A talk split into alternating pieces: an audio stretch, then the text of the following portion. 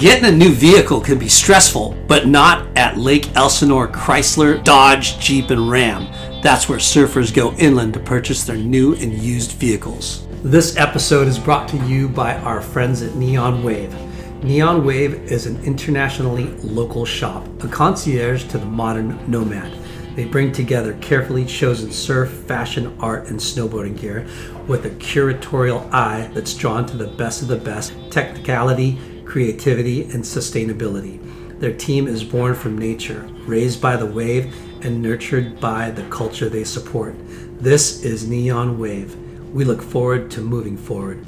Check them out at thisisneonwave.com. EarthPack, customized eco-friendly retail and e-com packaging since 1989. In a time of increasing environmental awareness, EarthPack is an advanced supplier of affordable recycled packaging for businesses of all sizes.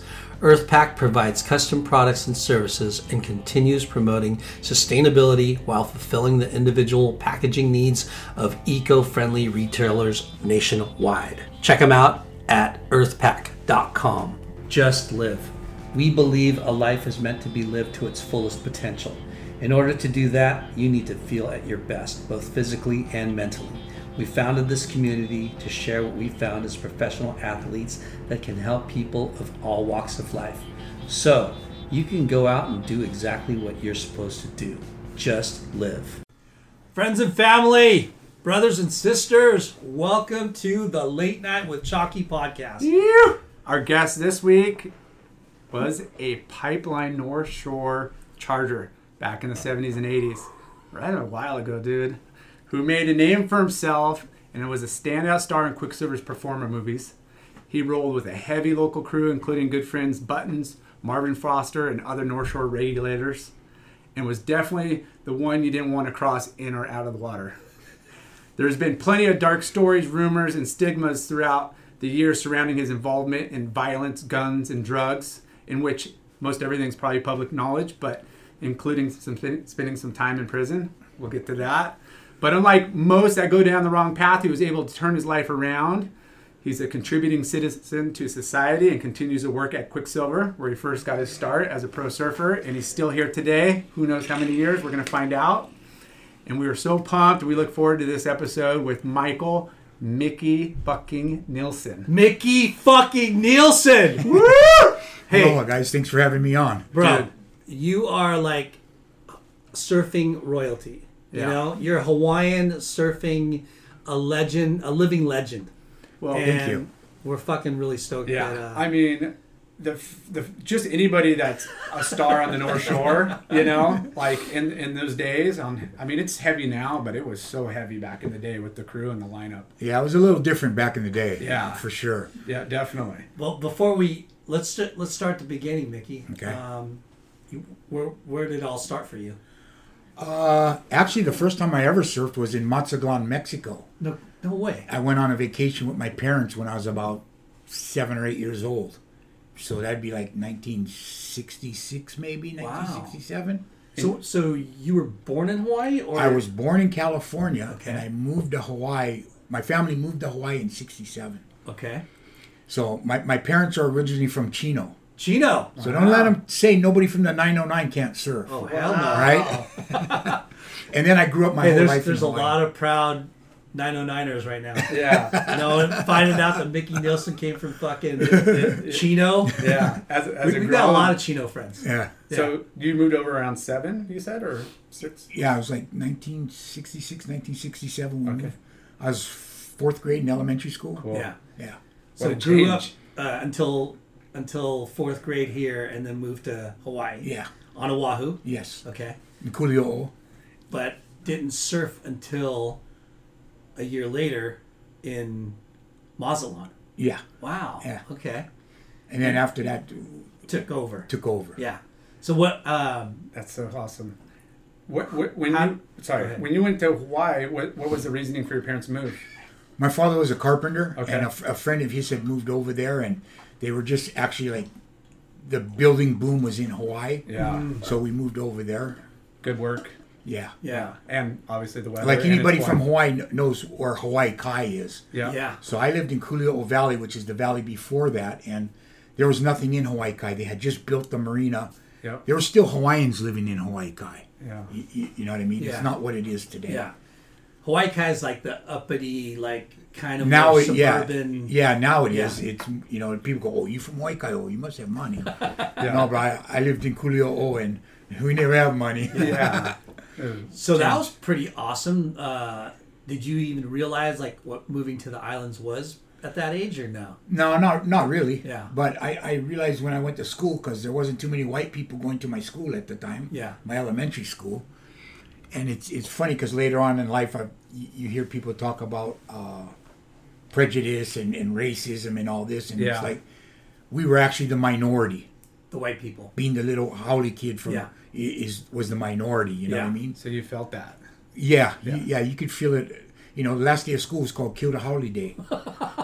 And December the 7th was called Slap the Jap Day, because that's the day they bombed Pearl Harbor. No way. That's how it was when I was growing up. Yeah. You know what I mean? Yeah. That kind of thing, so. Yeah. Wait, last day of school was Kill the Howley Day. Yeah. And December 7th is Slap the Jap. Yeah. Wow. Because that's the day the Japanese bombed Pearl Harbor. But my father made sure I went to school every day on the last day. Yeah. Because he thought it was funny. Yeah. Right? Did you have any brothers or sisters? Or? Yeah, I have three brothers. Oh, wow. Yeah. Three brothers. So one older, two younger. Okay. And cool. Two have passed on. One is still around. I'm sorry with my mom in Hawaii. Yeah. They're still in Hawaii, too? Yeah. Oh, that's cool. Yeah. Now, so Mazatlan, family trip. It was just a family trip with some of my dad's buddies from Chino. Yeah. And they had an old Wardy surfboard. And we just tried it, you know what I mean? Yeah. And was anybody else surfing in your group? Well, my father then used to go. I remember when I was a real small kid, my father used to take us fishing at Blackie's in Newport. Sweet. And things like that, you know? Yeah. So you were around the beach and surfing, even though you grew up in Chino, like at a young age. Yeah. And then as soon as we moved to Hawaii, you know, Kuleo Hawaii Kai's on the southeast side of the island. You have Sandy Beach, so my dad would just take us down to Sandy Beach and throw us in the shore break. Yeah, and that's how you learn how to swim. Rough back then, huh? Yeah. Like, that's not a learning beach break. More people have broken their necks at Sandy Beach than I think any other beach in the world. Yeah. Definitely. Yeah. For body surfing and stuff like that. And then we moved to on the weekends we'd go to Hawaii Kai. I mean Waikiki. Yep. And we joined a surf club. Well, my Hanai uncle. Them started a surf club called Kamalioma Kai. Getting the smile and confidence you've been dreaming about, all from the comfort of your home, isn't a total mystery with Byte Clear Aligners. Just don't be surprised if all your friends start asking, what's your secret? Begin by ordering your at-home impression kit today for only $14.95.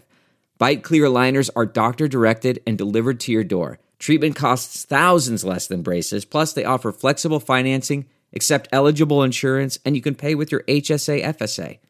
Get 80% off your impression kit when you use code WONDERY at Byte.com. That's BYTE.com. Start your confidence journey today with Byte. The spirit of performance is what defines Acura, and now it's electric. Introducing the ZDX, Acura's most powerful SUV yet. Crafted using the same formula that brought them electrified supercars and multiple IMSA championships, the ZDX has track-tested performance that packs an energy all its own. Unlock the energy and order yours at Acura.com. And that's where I met Buttons, Mark Liddell, Dane, and all those guys. My uncle used to make their boards before they rode for IPA. Was he your uncle, or just like... No, my Hanai uncle. Okay, you know, got it. He lived with our family, and he taught us all about surfing and stuff like that. And he shaped boards? He shaped boards and glass. He lived... At one time, he lived on Wainani Way in Waikiki, and he had a two-bedroom house, and he shaped in one room, and he glassed in the other, and he and he lived in the living room. Gnarly. That's pretty awesome. And Button's family used to live right across the street from him. Oh, wow. So, do you remember the board brand or just what was... Oh, it was just called Zubity Lau. It was his nickname. James Zubity Lau was his name. That's awesome. And he was a pretty well-known surfer in Hawaii and things like that. Was he Hawaiian too? Yes. Yeah. Hawaiian Chinese. So like, the guys, like you said, Buttons, Mark Liddell, Dane. You guys are the same age group, right? Yeah, they're a couple years older than me. Okay. Just a couple, like 2 or 3 years older than me. So when you came back from Mazatlan, you're like, I gotta get into surfing. Yeah. Yeah. And then was your first board from your uncle? No, actually, my dad went down to the old Surfboards Hawaii, Greg Knoll Surfboards Hawaii shop in Kapahulu and bought a bunch of used boards. Sick. And then we started surfing Waikiki by the wall. Yeah. That's where most people surf. And then moved up to Queens. And that's where that was like the epicenter of surfing on the South Shore was Queens. They had the Waikiki Beach Center. Yeah. I mean, everybody, Willie Grace, Louis Ferreira, Mark Buttons, Reno Abalera's younger brother, Ramey, all kinds of people. Yeah. So every weekend you would just go pile down on the beach and just surf all day. Just hang out in Waikiki all weekend long. Yeah. Yeah. What a life, huh? What as a kid. A trip, right? I mean, it's not built up like it is now, but it was booming back. I mean, oh yeah, it was out of control back then. It was great to be a kid back then in surfing. But a lot of construction going on and all that. Oh yeah, yeah. Hawaii, that was the 60s and 70s. That's when Hawaii was booming, and things like that. But that's when Elvis was going over there all the time, right? For sure. Elvis and Don Ho. Yeah. Yeah. Exactly. Yeah.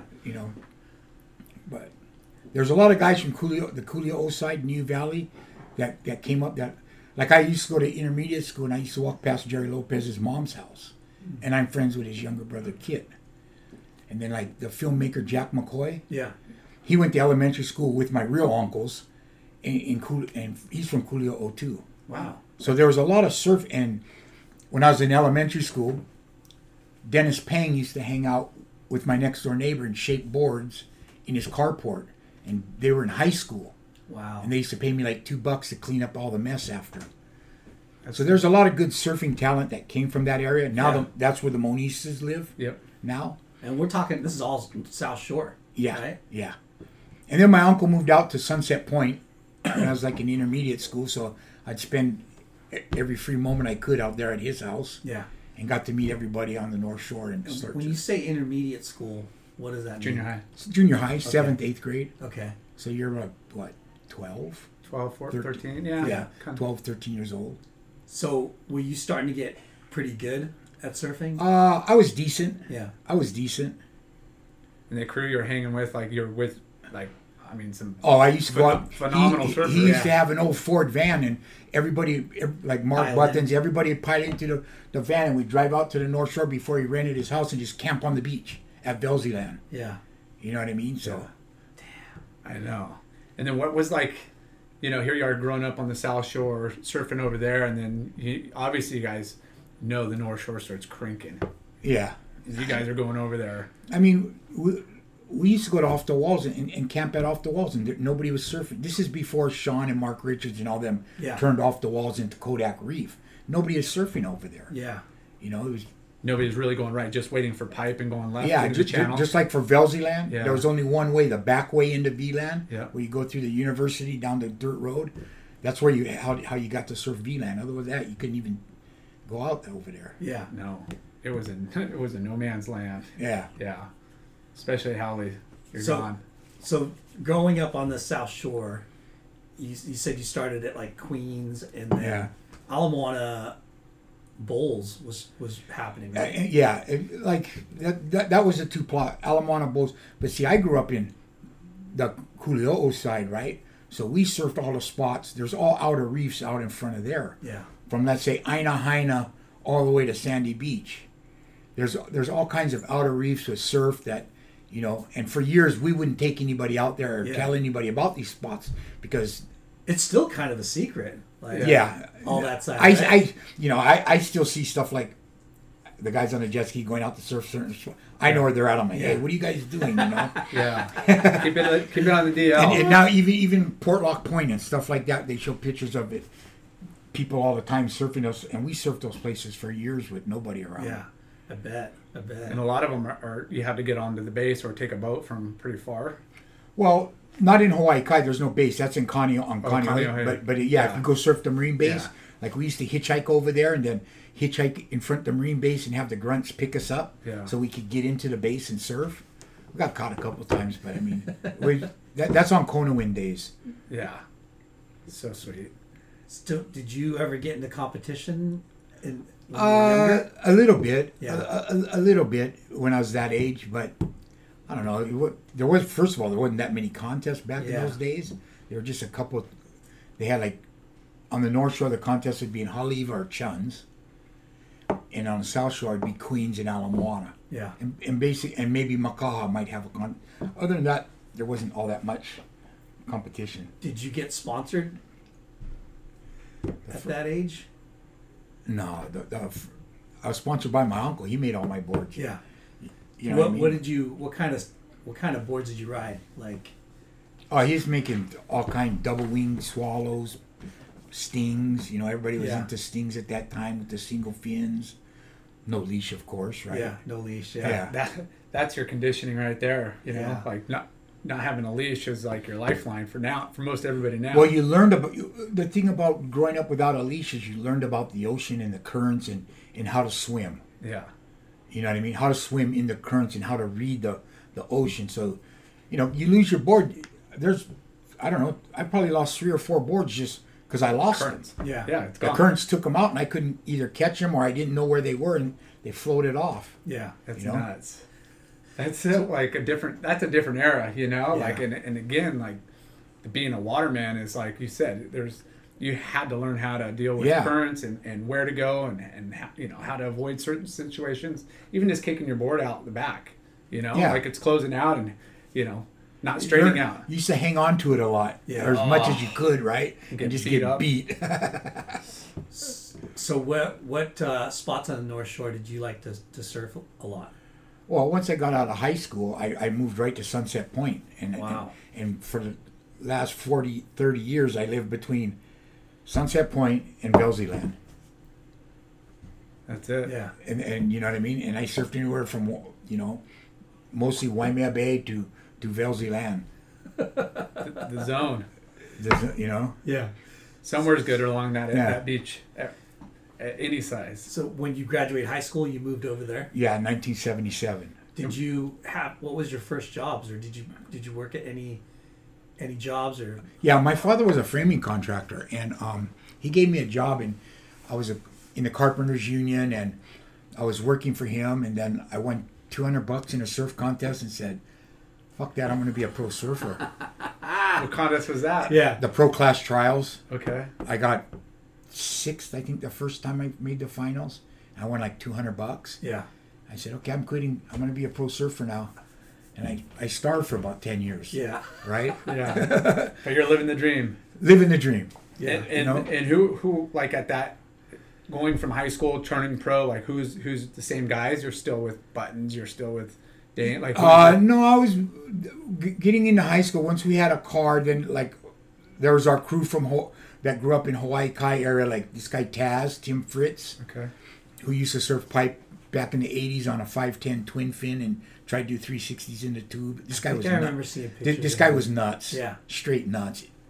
But yeah, there was, and then surfing a lot with Marvin because my Hanai uncle and Marvin's older brother Leonard were friends, so we met each other. We were probably like 12, 13 years old, and then once we both got our license.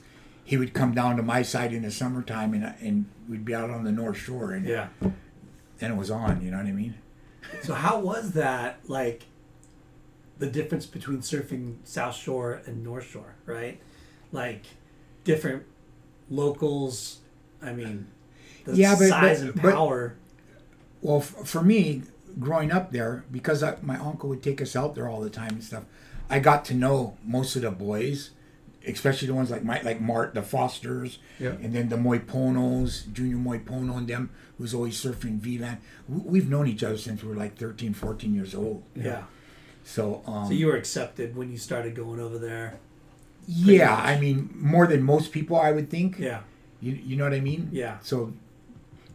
Yeah, because we talk about localism and. You know, it's still around today, but it's nothing like what it used to be. I went out VLAN a couple of years ago when I was back in Hawaii, and I was sad.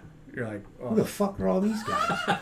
The fuck? What happened to the low? You know, there's no control. The rich Howleys came in. This is about, I would say, in the last 15 years, whatever. They bought all the beachfront property, so now it's too expensive for the locals to live there because the land tax went up so much. It's so expensive. You know, the corporations came in, they bought the beachfront properties, oh, $5 million, oh, this and that. Well, the family living across the street for six generations, now they can't afford to pay the land tax, so they got to sell their property and move to Haula side. Yeah. You know, and which...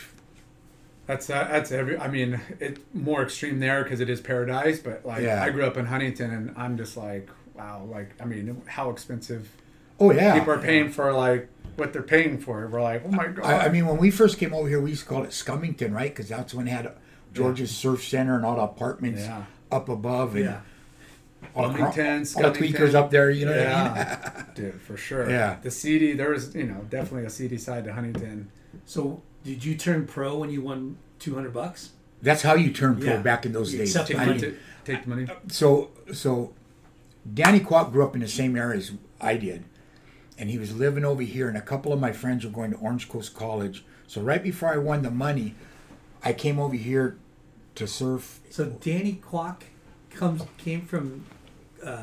he lived in Hawaii Kai, went to Cocohead Elementary School. You're kidding me. Yeah. Okay. And so I don't think very many people. I didn't know that. So then his family moved to, and I didn't know him at the time because he's a couple of years younger than me. And he went to a different elementary school, but a couple of my friends knew him, and then they came over here and they were going to Orange Coast College. Yeah. And we came over here for some like amateur contest or something like that. And I met Danny. And he said, okay, yeah, we'll help you out. Yeah, we'll give you some shorts. You know what I mean? For Quicksilver. So he was already working for Quicksilver. He had just started working for Quicksilver. Okay. And this is like in 1979. Wow. So I was like 2 years, year and a half after high school. Yeah.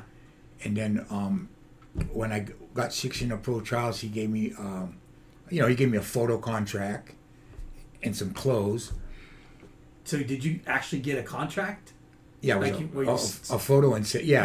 A photo incentive. What a trip. And product. It's kind of professional for being so... far back, right? and this is the beginning of all these photo incentives. And then he explained to me how the photo incentive worked, because at that time we were strictly against not having photographers around us, right? Because a lot of the places we surfed and stuff, right. But then he taught me about, hey, you can make money doing this and that, right? And I got a surfboard sponsor, and so what, you know, he was living here now. Yeah. And how did you meet him again? Or some friends of mine that went to elementary school with him had come over here to go to Orange Coast College. Okay, your friends. And then I came over for an amateur contest.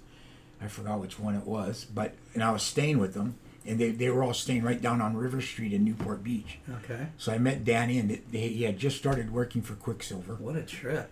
That's when they were on production. Yeah. It was like one secretary and 4 partners, and the warehouse was about the size of a 2-car garage. Yeah, and Quicksilver, Quicksilver was just... It just started, I think, 77, right? 76, 77? Yeah. This is like 79, 80. Like, so, do you guys know who Marshall Crum is? He's over here and designed Marshall. Okay, well, Marshall's our mutual friend. Oh, wow. Marshall Crum... What a small world. Marshall, he's a board short designer. Yeah. And he's 2 years older than me, but we all grew up surfing together. Yeah. So when he was going to Orange Coast College over here, then that's how I met Danny. Wow.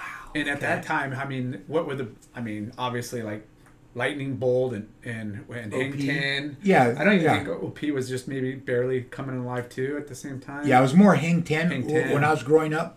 And so, like, you know, to get a sponsor, you're like, okay, here, I got an in with guys at Quicksilver, but... Yeah. Oh, they gave you one pair of shorts. That's you know what I mean? You didn't even have stickers for the surfboards. No. And you wore the same pair of shorts every day. Yeah. 24/7, you know what I mean? You were somebody, right? Yeah, somebody. You get the contract and a pair of board shorts. It was, I mean, the real sponsors, they would be laminates. Like, you know? Yeah. Like, it's going... Well, this is even before they had the laminates. Yeah. Right? Then it came out with the laminates. Like, and I don't know if you remember, at one time they had the star system on the laminates. Yeah. If you were an amateur, you got 2 stars. If you're the pro, you got 4 stars. Quicksilver did that? Yeah. I didn't know that. That's insane. That's pretty cool. But then after I rode for him for a couple of years, I'd come back in the summertime and hang out with Danny and them in Newport. Yeah. And then he told me, this is like 82 or whatever. He's like, hey, Mick, why don't you go and start make one amateur team in Hawaii? Oh.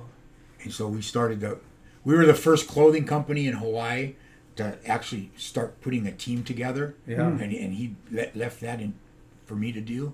Nice. So then I got $100 a month. Yeah.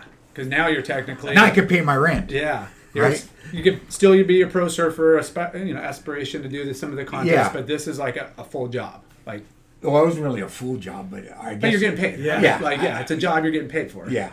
So were you... After you got that contract riding for Quicksilver, did you start like seeking out photographers and trying to get shots in the mag? Once I realized I could actually make money off of it. Yeah. So when Danny first sponsored me, the only other two guys that were riding for Quicksilver at the time was Marvin and Ronnie Burns. From Hawaii. We were like the first three guys to actually be on the Quicksilver team. In the world, or for Hawaii? Yeah. For Hawaii. So you, Marvin Foster. And Ronnie Burns. Yeah. Wow. That's so sweet. That's a star-studded crew right there. For sure. All goofies. Yeah. All goofies. Dominating pipe for sure. Tom Parrish, the shaper Tom Parrish. Yeah. He was the sales rep for Quick at the time. Okay. So. Do you remember like your first photo in the magazine? Like or first print ad or I still have it. Editorial? Actually. You should. I have all these photos. It was at...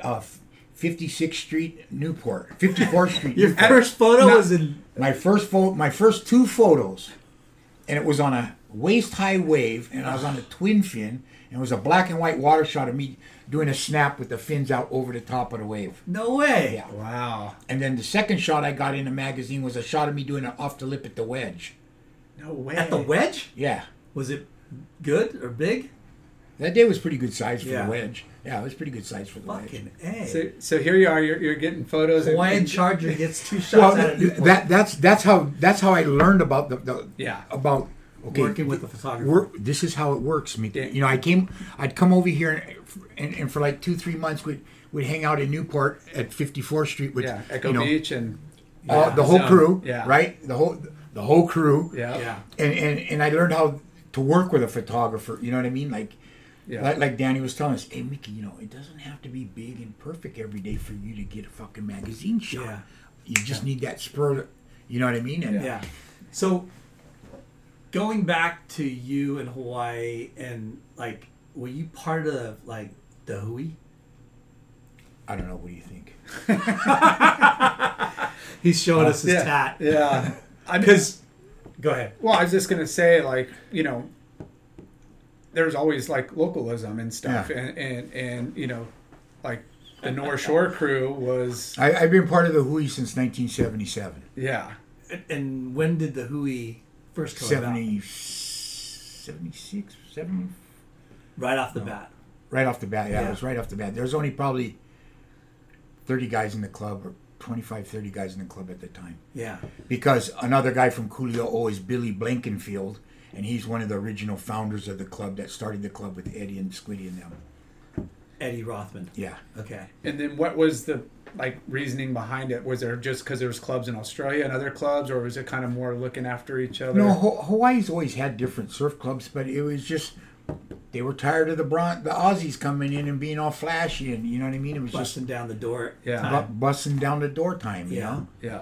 I mean, me and PT laugh about those days. Now, for sure, and we're all friends, and same with Eddie. Yeah, you know, when Eddie's over here, he sees PT. It's all good, but you know, it was just a time in Hawaii where everybody's out for their own, and you know, sometimes you're doing their own. Well, you were there before that whole thing was happening. Yeah, that invasion of all these foreigners. Exactly. Well, like I said, we used to surf off the walls with by ourselves, and the puka shells. Uh huh. The things were that big all over that beach back in those days. That's before the puka shell revolution or whatever you want to call it. And they raked all the beaches. But, I remember when Sean and all those guys came and... Started coming. And all of a sudden all the cameras were on the beach and off the wall. We were, we were just out of high school going, like, what the fuck is going on here? Yeah. You know? And I mean, when you're a local and you're not really thinking about your territory... But when all these fuckers are coming over, you know, trying to take over on it, exactly. That's what created the... Go to Huntington Beach Pier. There's a crew of locals that, you know what I mean, have been around for a long time, and they're very territorial about their spot, too. Yeah, everybody. For sure. It's the same thing. Yeah. You know what I mean? But Hawaii, you guys were a little bit different.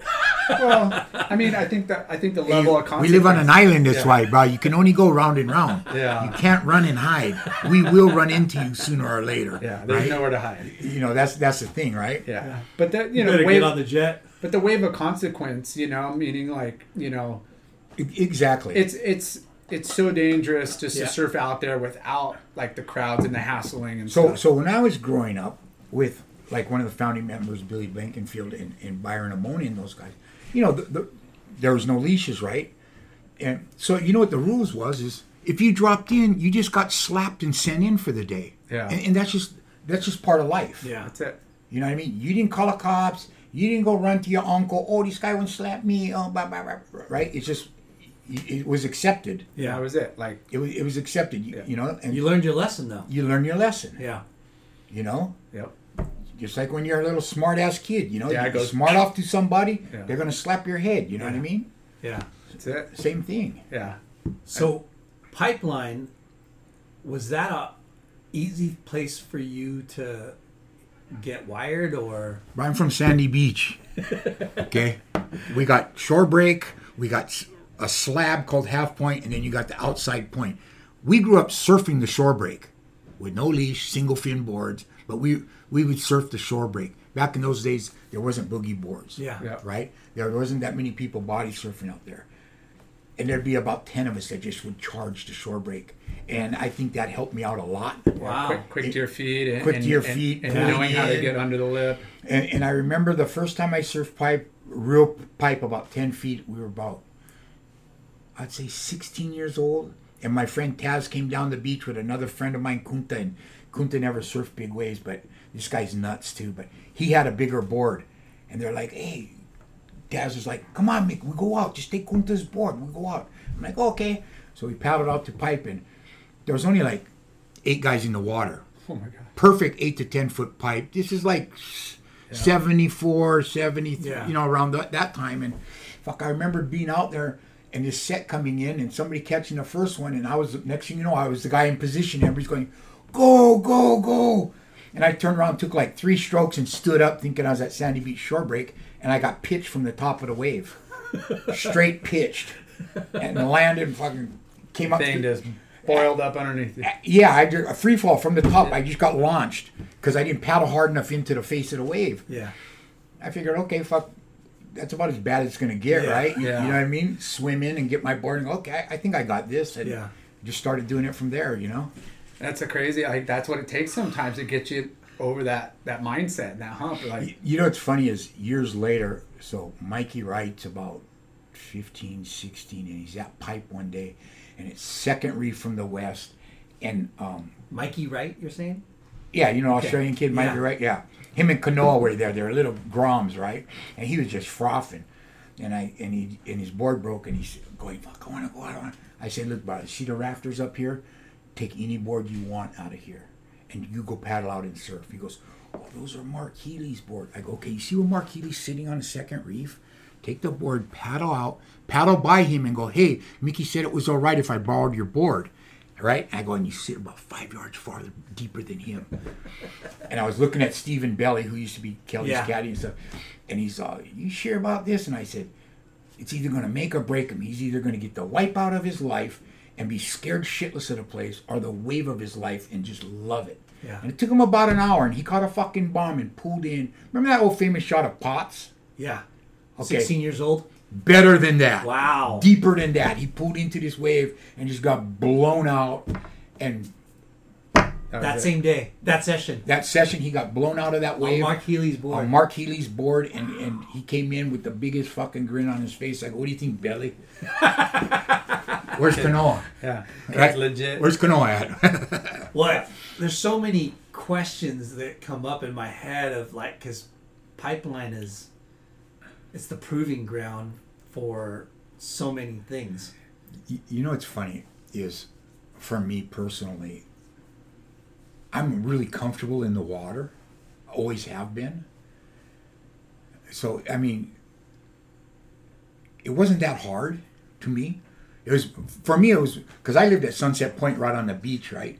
I love surfing sunset. Sunset's way more difficult to figure out especially on bigger days because the swell's shifting around.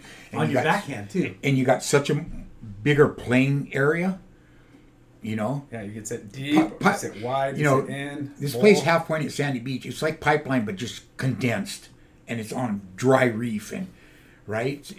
And Pipe, once you know where to sit, yeah, where you don't have that many different options unless it goes to the second reef. Yeah. And then, like most people, they still sit on the inside, and they want to sit underneath that ledge. Well, it's a lot easier to surf when you're catching it from the second reef. Rolling. Chip in. You chip into it. You catch it way out there. You could do maybe a couple of turns. And when you go to when you're going into the main part of Pipeline where it stands up and doubles up and all that, if you watched it, you're going 100 fucking miles an hour, and you make a bottom turn and you cover 50 yards of distance. Yeah. And you're already at the bottom of the wave when it's ledging up and sucking up. Yeah. And you see the guys. Otherwise, the guys are paddling up the face, and then they got to try to drop down it.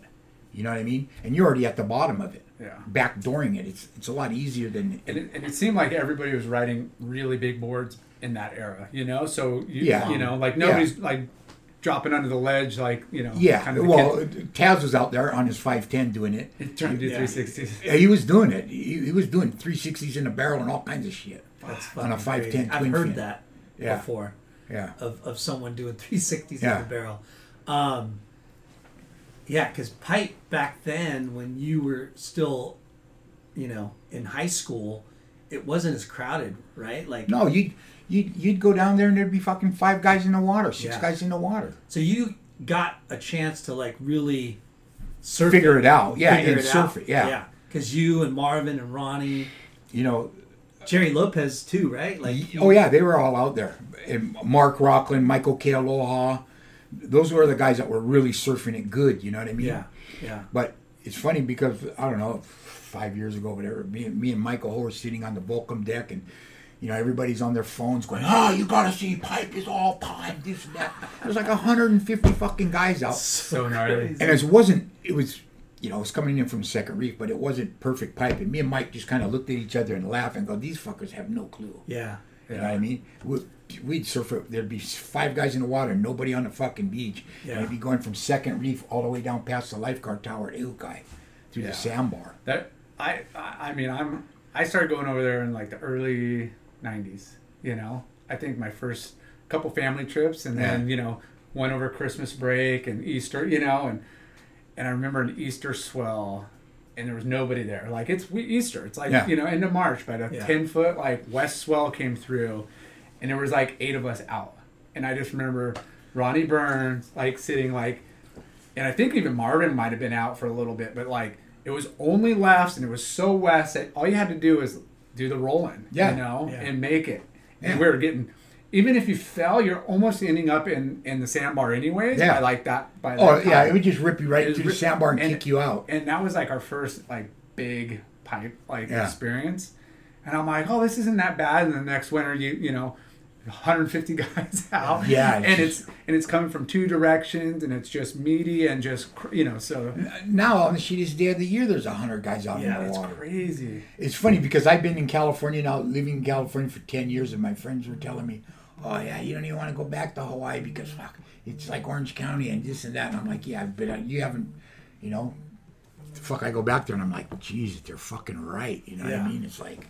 Still paradise, though. Still paradise. I mean, I would. You lived the absolute era. I definitely lived in the best era there was to be a surfer on the North Shore, for sure. Just because the timing of, like, where equipment was, how like the crew were, they're all just young chargers, and you know you're finally on equipment that actually would, you know, would work, get you in and out of those waves. Didn't you ride Willis Brothers? No. What boards did you ride? I had a lot of my boards were made by Alan Byrne, Hot Stuff, the 6 channels. Yeah, yeah. I met him back in '78, the first year he came to Hawaii. Yeah. And he sold me his 6.2 and his 7.6 channel bottom boards. And just amazing. Best boards ever, man. Did you ride for Hot Stuff then or no? No, I rode for Alan. Alan would make all... Okay. I had a... Alan... I was going between Hawaiian Island Creation and this clothing store called Sarah Surf and Sport. Sarah. And she has you know, an older Japanese lady. She never had a surf team, but she wanted to, she made her millions off selling stuff at Alamoana Shopping Center. And a friend of mine, that was her aunt, and she wanted to start a surf team. So she sponsored like me and Ronnie and about five or six other kids. And she also helped sponsor the HPAC Pro-Am circuit that they had in Hawaii in the 80s. What was that called? Sarah Surf and Sport. Okay. That's the name of the company. Yeah, I remember that. They're still in Alamoana Shopping Center. Yeah, I've heard of that. Yeah. Yeah. So I just, it was great. Danny taught me about contracts and stuff. I went in there and said, oh, yeah, I need like 10 boards a year, and, you know, I need a travel incentive. And, you know, I go, I want this much for a travel incentive. She goes, well, what are you going to do with it? I said, well, if I don't use it, you don't have to pay me. But the idea was if I'm going to like Indonesia, I'll take a photographer with me. We'll try to do an article for the magazine. Yeah. And then I can make money off my photo incentive from you, Quicksilver, and Rip Curl. Yeah. Look at the big braid on Mickey over here. No, it was hustling. Danny was the one that showed me the ropes about how to do it, right? And this is all in the beginning of pro surfing, like real pro surfing, right? Don't worry, I still had my faults, right? So going back to the Hui, you were, that was like a just all Hawaiian, pretty much all Hawaiian and transplant Howley. Well, you had to live in Hawaii for over 10 years or 15 years or something like that. And it was basically a club. Yeah, it was a club. Enforced some things every once in a while if it had to happen. Yeah. Yeah. Well, of course. Yeah. Yeah. I mean, make sure everybody's being respectful and nobody's getting out of control. Because, bro, we've never had somebody from the Hui on the show. No. And our listeners across the world, right? Because we get listeners from all over the world, have never heard of the Hui. A lot of people have. I'm sure a lot of people have. Most people know him as the black short guys, right? Yeah. Those dicks in the movie North Shore, right? But when you have something like that, you got to protect it. Okay, you've seen how blown out the North Shore is now. And that's because, okay, so there was the Hui, and then everybody's getting older, and then there was the Wolf Pack that came in, all the boys from Kauai. Yeah. And Kala'a and Chava and all those guys, and then they kind of regulated, and it's kind of like after that, there's nobody that's really regulating it. And now look what's happened in the last 10 to 15 years over there. It's out of control. It's out of control. Yeah. You know, we were just trying to protect it as long as we could. Yeah. You know what I mean? Yeah. Which I think we did a pretty good job. Some people don't like the tactics that were used, but you know. Yeah, I go over there with my family and my kid, and we go surf Vland, and Vland was like the one wave you could not go surf unless somebody brought you out, like a Howley like me, you know. Well, the thing is most of the Howley guys, they didn't want to go past Comsat Road. Yeah, like I lived at Vland for 20 years. I lived right at Vland. Yeah. I tell guys, oh yeah, come to my house barbecue. Oh, where do you live? Oh, Vland. They're like, oh. And then one of my friends one time goes, you know, Mickey, they don't like come to Vland because they're scared. They don't like go past Comsat Road because of the reputation of Vland. It's the hood with coconut trees. Yeah. It was the hood, right? You know what I mean? But we had coconut trees. It's no different than any other hood, but... Yeah, it was the hood. Yeah. Like, there, you know, you had the brick houses that you lived in, and then the one apartment built, you know, brick building on the end of the property, and it was like no man's land. Yeah, so people were scared. But were you tripping like because you're from Hawaii, and it's pretty mellow, island style, right? Like pretty mellow, and then you come over here, and there's punk rock. And it's punk rock. It's fucking 80s. It's bright neon shit. Kwok's on the polka dot fucking board. It was comical. Yeah, it was comical. Were you just like, what the hell's going on over here? A little bit, but I would go travel back and forth here enough to see it. But yeah, at first, you know what I mean? It's like, fuck, these guys are all in the magazines and fuck, they're surfing this little shitty fucking wave, 54th Street every fucking day. Yeah. You know what I mean? Yeah. And they're fucking trying to do aerials and they're just popping up in the air. They're not making the shit and fucking, you know. Yeah, different game. But then I learned, right? You know what I mean? All of a sudden, I got my first shot, like I said, was from 54th Street on a wave this big. Yeah. But I did a snap from me to you away from a photographer and that. Yeah. There it was, right? Was it Mike Moyer? No, somebody else. But Mike Moyer's, he took the shot at the Wedge. Okay. And I did a couple of ads and stuff for Quicksilver. It wasn't Moyer. It was somebody else. What was the other photographer that got a ton of photos? In the water? Not Peter Berle. Not Peter Berle. I don't know. I know he's basically a water photographer guy. Yeah. You know, he's standing in waist deep water when I went by him, but yeah. And I didn't think nothing of it, right? But, yeah. But then that's when I got that first photo. Then it kind of clicked. Like, okay, now I understand what he's talking about. Because, fuck, the waves are shitty that day. Yeah. Right? You know what I mean? But you're getting a photo, and you're getting money for the photo. Yeah. Yeah. But it also taught, you know, I like to think I have a little bit of some intelligence where the light went off where I said, okay, now I see where I could do this. Yeah. You know, and then when I went home, there was Tom Boyle and a couple other photographers, and it's like, hey, let's go do a trip to fucking Indonesia. Let's go to Java, you know what I mean? I got a travel incentive. I'll make my sponsors. Yeah. You know, we went and me, Marvin, Eddie, and I think Buzzy was with us.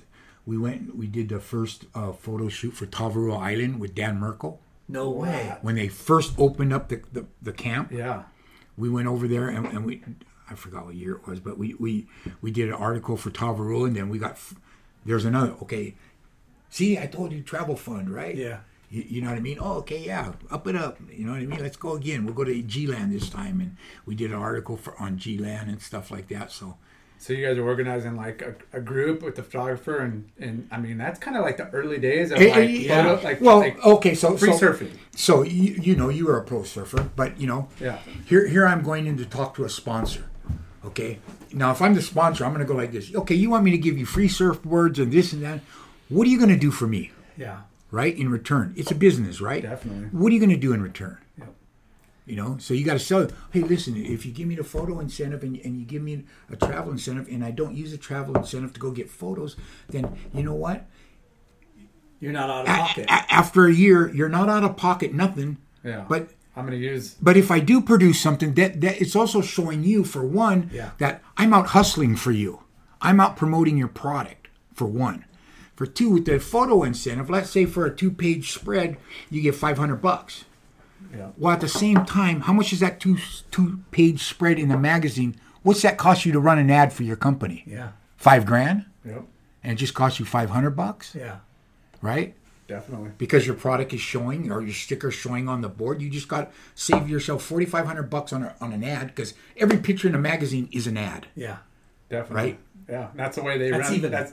Those pictures, editorial pictures, are even more valuable. Powerful. Yeah, more valuable, more. Yeah, they tell a better story than a paid ad. Yeah, you know. Well, yeah. I mean, right? they're selling the lifestyle of like, man, you know, you're opening this up, and you're in G-Land. This is what's going on, yeah. right? You know what I mean? There's 1,000 other kids. Stuff like that. But if you're just going to give me money for a year, and I'm not going to fucking do anything with it and sell your product, okay, now I'm not doing nothing, right? Yeah. So I'm not worth it. But if you go out and hustle and you know, you're actually working, right? Right. Yeah. So you're on the one of the first Tavaroa trips. Yeah. And you're hitting G-Land and that... Richard Cram was with us. That's who else was with us. Richard Cram. Wow, yeah. That guy's... Yeah. Man.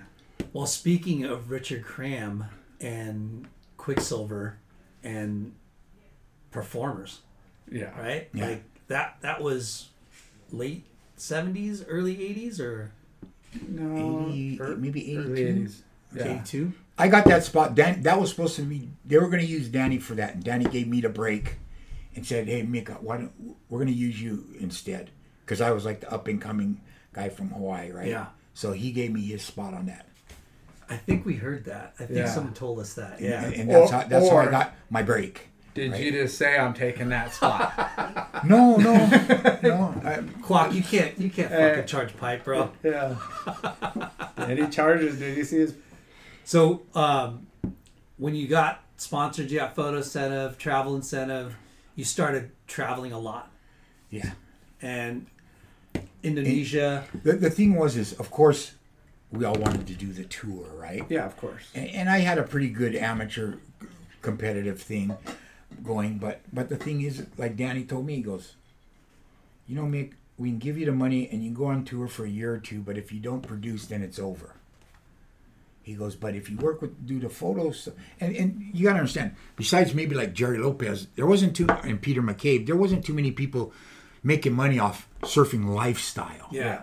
It was like free, you know, what they call free surfers nowadays, right? There was nobody really doing that. And he's like, you know, if you just, because you're from Hawaii, and we want you to concentrate on surfing big waves, and then do this, you know, go to Indonesia, go to these different places and shoot photos and see if you can get stuff, that kind of stuff.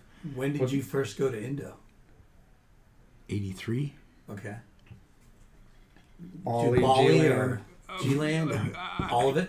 Bali, G-Land. The first couple of trips were just Bali and G-Land, and then we added Desert Point to it. Sick. You know? And back then there was nobody. I got pictures. There were 6 huts on the beach, and that was it. It was just pure jungle, and it was unbelievable. And how many boards, you know, like, do you bring a bunch of boards? And, you know? Like, well, back in those days, you didn't travel 10, 20 boards. No, but like, I mean, 2 or 3, yeah. Basically, I'd have 3. You know what I mean? After the first couple times I went, I realized I don't really need a big board. Right? That's so perfect. So like, the biggest board I'd take around with me might be, like, 7.0, maybe a 7.2. Yeah. Just in case it got real big. Yeah. But, like, even surfing ulus and stuff, when it's 10-foot ulus, you still can ride a short board. Yeah. You know? You're not hitting the deep ocean, you know, it's kind of more of a point break. You know? Yeah, it's a point break coming off a reef, so you can, you know, you're not in deep water having to paddle in like you were if you're surfing Sunset or someplace like that. You know what I mean? Yeah. Yeah. Wow, so you got some really cool, like, editorial trips. Yeah. And did you set them up with magazines or photographers or? Well, we'd bring somebody with us. Yeah. You know, it's funny. Yeah, we bring a photographer with, and then write an article. Like I tell my different sponsors, you know, it's a 50-50 chance here that something's going to get published, but we're going to go try do it, right? Yeah. And a lot of times it came out, so it was good. And do you travel a lot with Marvin? All the time. Yeah. We were all over the place together. Marvin was into punk rock music too, so he liked the Cuckoo's Nest and Costa Mesa. They like coming here for summer. The summertime. So I don't think I ever seen Marvin Foster in a California setting. Do you? Do you remember? I don't. I was young. I don't remember. We had this place in Hawaii, 3D's, this punk rock place on Kuleo Avenue. That place used to go off. But yeah, we'd come over here and when we came over here, we never really just sat in Newport. Yeah. Like what we noticed early on was, oh, these guys just stay in their own little town. Yeah. You know, if we had nothing to do, we'd drive down to Ensenada to buy tequila and turn around and drive home for the day, you know what I mean? Or something, right? You know, we'd go up and down the coast surfing all over the place. That's so freaking amazing. I trip out on that because, you know, there's the locals, like, they're like, that's my spot, and I feel comfortable just, you know, seeing the same faces, and it's like... Well, we'd get the Newport guys and go, hey, let's go to Rincon. They're like, nah. Fuck, we're gone, you know what I mean? Yeah. That's the way to do it, you know? Like, when you're traveling and you're here, especially in California, there's good waves. Like, you know, but you got to hustle. You got to get on the road. You got to be on it early. We get the blown out winds after like 10 o'clock, so you got to be... It's funny, the last, I don't know, year and a half ago, when Mark Richards was over here, we were sitting at this restaurant in Huntington, and he tells me, you surf very much anymore, Mick? And we both, at the same time, kind of looked out the window, and it was like knee-high, blown-on shore. And looks at me and goes, I guess not. He goes, growing up in Hawaii, surfing the best waves in the world. I go, yeah, it's really hard to get motivated to do this. I go, if you want to be a surfer in California, you can't have a real job. Yeah. Because you got to travel back. You can chase swells up and down the coast. But that's what you got to do is you got to chase it up and down the coast, you know. Wind and tides and angle and there's so many variables. Yeah. Traffic, fucking traffic, parking, fucking wetsuits, suck, and crowd. Like nowadays, people go, "Oh, do you miss surfing in Hawaii?" I go, "You know what I do when I go to Hawaii? My mom now lives in Eva Beach, and I get up in the morning because I get up early anyway. I drive out to Makaha. I go swimming. Yeah, I can pull up at the beach, don't have to pay for parking." I can get out at 6 o'clock in the morning in my shorts and go jump in the water and go swimming or go surfing. And that's it. Yeah. And that's it. And you can't do that in Huntington Beach, California. I'm sorry. Yeah. You can't. Well, you're going to get hit by a stingray first.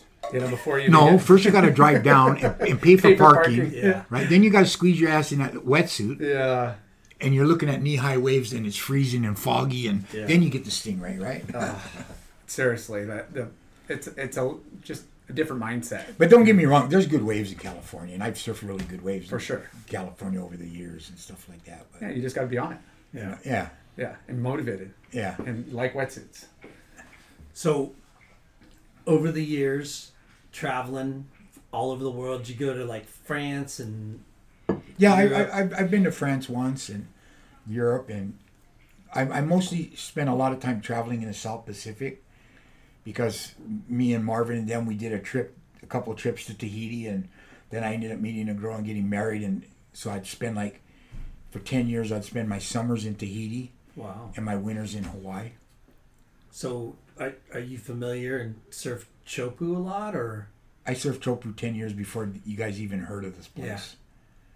I lived in a little village called Mataya, which is 20 minutes from Chopu, and end of the road.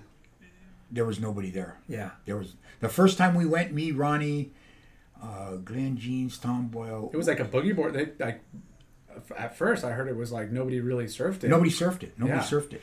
You know, they surfed Big Pass and Teavaiti and stuff like that, but nobody really surfed Chopu. And then a friend that we met in Tahiti, my friend Jean Marie. His friends had a house out there, and there was probably only 6 or 7 houses out at Chopu. And we went out there and we paddled out on a canoe. Yeah. You know, and there was nobody out there. Yeah. And then when I got married, I'd lived there, and I was telling my friends from Hawaii and stuff like that, but me with my photographer problem, right? We did this Quicksilver shoot over there, and Tommy and Kelly all came, and I said, "You guys got to see this spot at the end of the road." They're like, "What are you talking about?" I said, "Okay, we go check it out, but we can't take Hornbaker because I made a promise to my Tahitian friends that we weren't going to blow this place out by shooting pictures of it." Yeah. And Horny was all mad that we wouldn't take them, but the waves were about 5-6 feet, Chopu, right? Yeah, perfect. And this is 2 years later is when Eric Barton, a kid from Sandy Beach, got the first shot of Chopu, and then after that, Larry. Other people have seen it and stuff, but we surfed it for at least 5 to 6 years before anybody else even knew about it. Wow. Yeah. Can you imagine, just tripping on all your Tahitian friends that, what do you mean you guys don't surf this wave? It's been sitting here the whole time? It must have just been, The first time Marvin went to Tahiti, they didn't surf it either. And then I went on this other trip to Tahiti, and I came back, and I was telling them, "You guys fucking got to see this." And so me, Keone Watson, Sean Briley, and Marvin went over, and the first morning I looked at Tapuna and I went, "Oh, Chopu's going off." Tapuna was about 6 feet, right? And that's the indicator. Fuck, we went out there. It was 12, 15 feet. But we didn't have the equipment and the knowledge that we paddled out and sat in the channel and watched it. Yeah. You know what I mean? Just watch it blow, just going, "Fuck, how are we going to get down the face of these waves?" Yeah. Right? Yeah. Yeah. Below sea level. Because this is before, you got to understand, this is before jet skis and stuff. Nobody in Tahiti had jet skis. They all had canoes and. So that's got to be a trip to see it 5-6 foot and then see it at when it becomes. Oh, trips. Yeah. There's so much water moving around. Yeah. The way Tahiti's set up with the outer reef and the lagoon on the inside when there's a big swell. Yeah. And Chopu's all the way at the end of the island. So it's going to be bigger than. Tapuna's over here right past the airport, right? Going south, right? So if it's 6 feet, it's 12, 15 feet out. Yeah. You know what I mean? Yeah. I've never been there. I never really want to. You guys are crazy for... It's fuck, I can't believe all the boats and people are sitting in the thing. But it's a place where you'd want to go out there and just sit in the channel and watch it and feel the energy. Blow your mind. Yeah. Just blow your mind at what you see. It's 3,000 feet of the bluest, dark blue, it just bottomless. Yeah. And here's the thing, too, is the water is so clear. Yeah. Okay, for one, it's sucking off the reef below sea level. So it goes like this and it dumps down. So it's not a round barrel like this because it goes like this. Folds. Yeah. And if you take off and you get 2/3 down the face of the wave, the bottom trenches out from you. Yeah. You know what I mean? And you just drop and done. You're done. Yeah. Right? So to see the water moving and stuff like that, it's... Have you surfed it in those conditions? I've never towed into it. Yeah. But I've surfed it as big as we could paddle in, you know, solid 8 feet, what I call 8 feet. Yeah. You know what I mean? Yeah. And it's a different wave. When he says 8 feet, yeah. It's 16 feet. Whoa. That's why I said what I call 8 feet. Yeah. But there's this, you know, like a 4 to 6, like, you know, 8, 10 foot faces. It's like really good. Yeah. Perfect. Yeah. And then the next level of wave, it mutates. Like, yeah. I mean, that's when he's saying it like bottoms out and it folds and it just becomes, and it gets scary. Yeah. It's trippy to... Because I've never been a big wave surfer. I get scared when it's, you know, shut up. But, we talk to people about places like Pipe and Chopu. And when we had Julian Wilson on, and it was Code Red during the CT event, right? And he said it was him and I think Damien. The Hobgoods. And they were just watching in the boat for like 5 hours, he said. Yeah. Yeah. He just sat in the on a board, looking at it in the channel, watching people get towed in, getting obliterated. Some girl, right? Like almost died. And he said he watched her face, like, you know, she looked like she's gonna die. Yeah. And then to sit there for 5 hours and then go, fuck it, can you tow me into one? Yeah, yeah. I'd be like.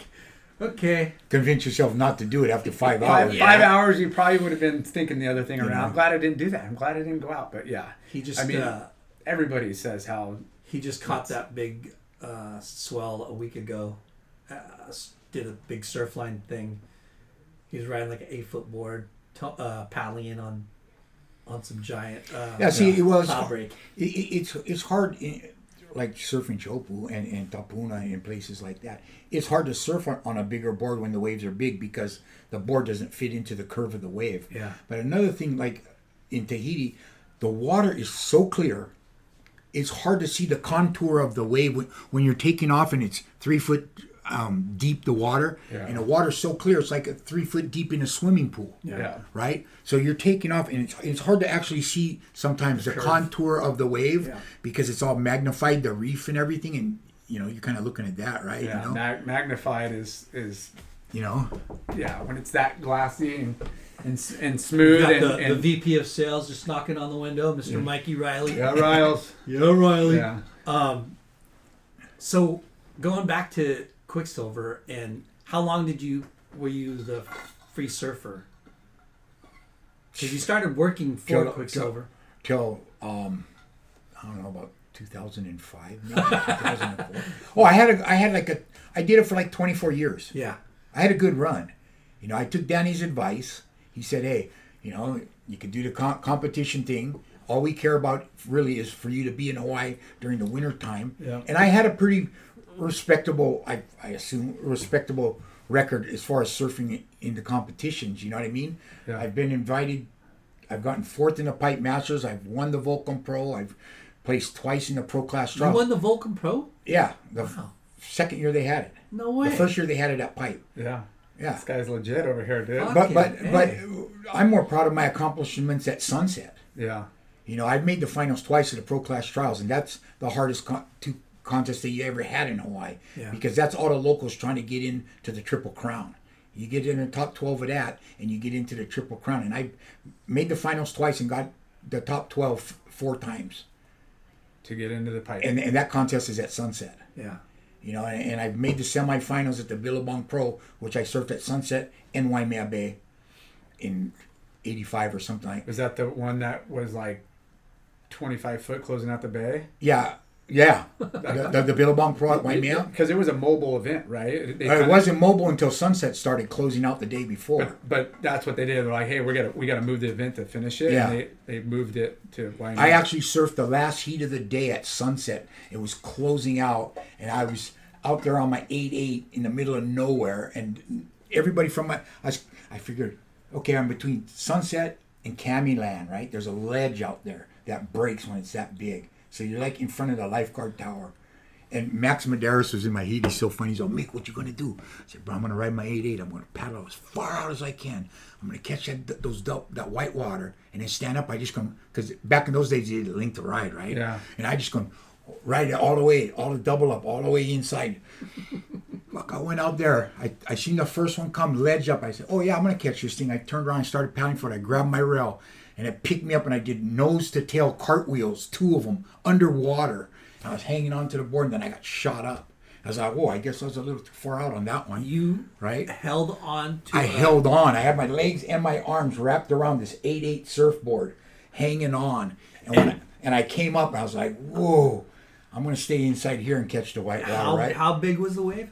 Well, It was max out sunset. Yeah. Yeah. It was max out. And then the next wave. You're riding at 8.8. Yeah. And the next wave I caught, and I was going left because I was like basically in the middle of the channel. There's a ledge out there. You got to fade to get back to the reef. So I'm riding the left, right? And I'm riding on this just whitewater doubling up, right? And I'm going, fuck, where is everybody? Yeah. And then right as the wave dies out, there's everybody sitting like outside of Val's Reef. Oh my gosh. Right? And I'm kicking out, right? I just rode the wave. It was hilarious. Because when you holding on to an 8.8 board doing two cartwheels under. Oh, I was like an armor crab, just wrapped around the board, hanging on for my life. That's one of the scariest things I think I could ever imagine. I got blasted. Yeah, you know what I mean. I came up, I was like, whoa. Yeah, and it's deep water. Well, that's the thing. At sunset, see, at pipe, when you eat it, you normally just hit the reef or you get blown out the back, right? Yeah. And you're in deep water. It's sunset. Yeah. You're at deep water, and what it does is it sends you down, and then it drags you for 200 yards underwater.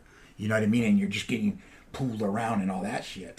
Deep and a lot of energy. Like, I mean, there's a lot of energy on pipe, like you said, but it's short and impactful. Like what my uncle used to do at me is, since he made surfboards, he always had bigger boards. So, you know, most of my friends didn't have access to a 7.4, you know what I mean? From a 6.2 to a 7.4, but I did. And like he told me, and I did with all the kids that I helped growing, the Quicksilver team kids or kids from where I grew up, surf sunset, because they'd all come out to our house at sunset. And I tell them, I say, hey, bro, listen, here's my other board. Paddle out, sit in the channel, and just check it out. Yeah. Watch how much water moves. Yeah. Because going from any kind of beach break, even going from pipe to sunset, it's a whole different ballgame.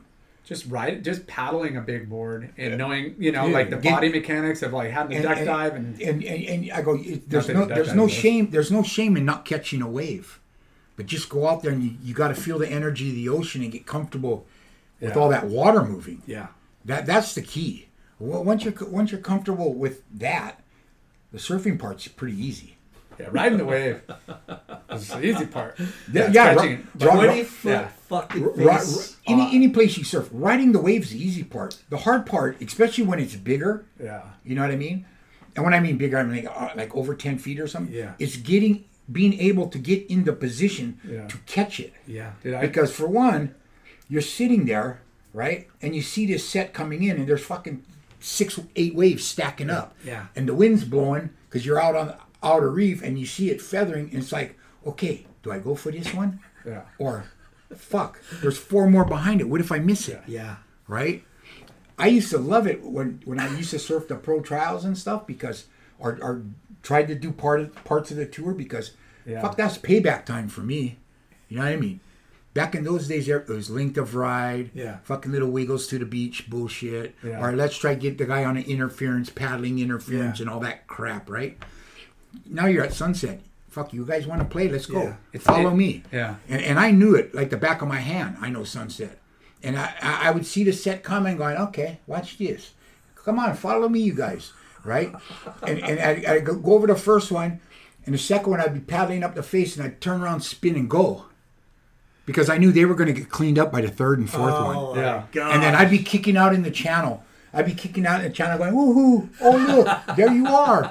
You could see him all mopped, got drug in, cleaned up by the set, right? Oh yeah, follow me again. But to me, I used to laugh. You're making my palm sweat when you're describing that whole thing, man. Oh, you don't know the self-satisfaction after losing to these guys all over the world in knee-high fucking waves. Yeah. You know what I mean? I'd be out there and I'd watch like Bobby Owens or like, you know, Michael Ho. They're cruising. It's 10, 12 foot and they have no leash. Yeah. They're like, fuck, I don't need a leash.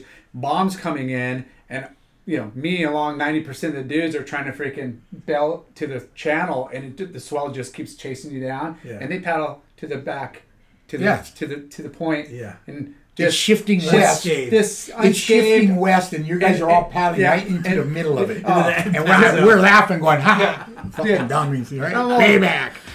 I'm like, these motherfuckers are out here with no leash and again just catching the perfect ones, go all the way through, get spit out on the freaking bowl, then paddle back out and I'm like, okay, I'm learning. I'm learning what to not do, which is not fucking sick. And I mean for me, yeah. I mean, to me, like I said, it's payback because fuck, I lost to this guy 10 times in knee-high waves doing wiggles through the beach. Yeah, you know when that back in those days. So you might know the first time me and Marvin we came over here to surf a contest in Huntington Beach, and so we ride the wave, the closeout. We do a little hit off the closeout, and then just kick out. Yeah. You didn't do 8 whitewater turns? And then you see those other guys doing the Huntington hop and wiggling through the beach. And I came in and I lost. I'm like, how the fuck did I lose to these guys, right?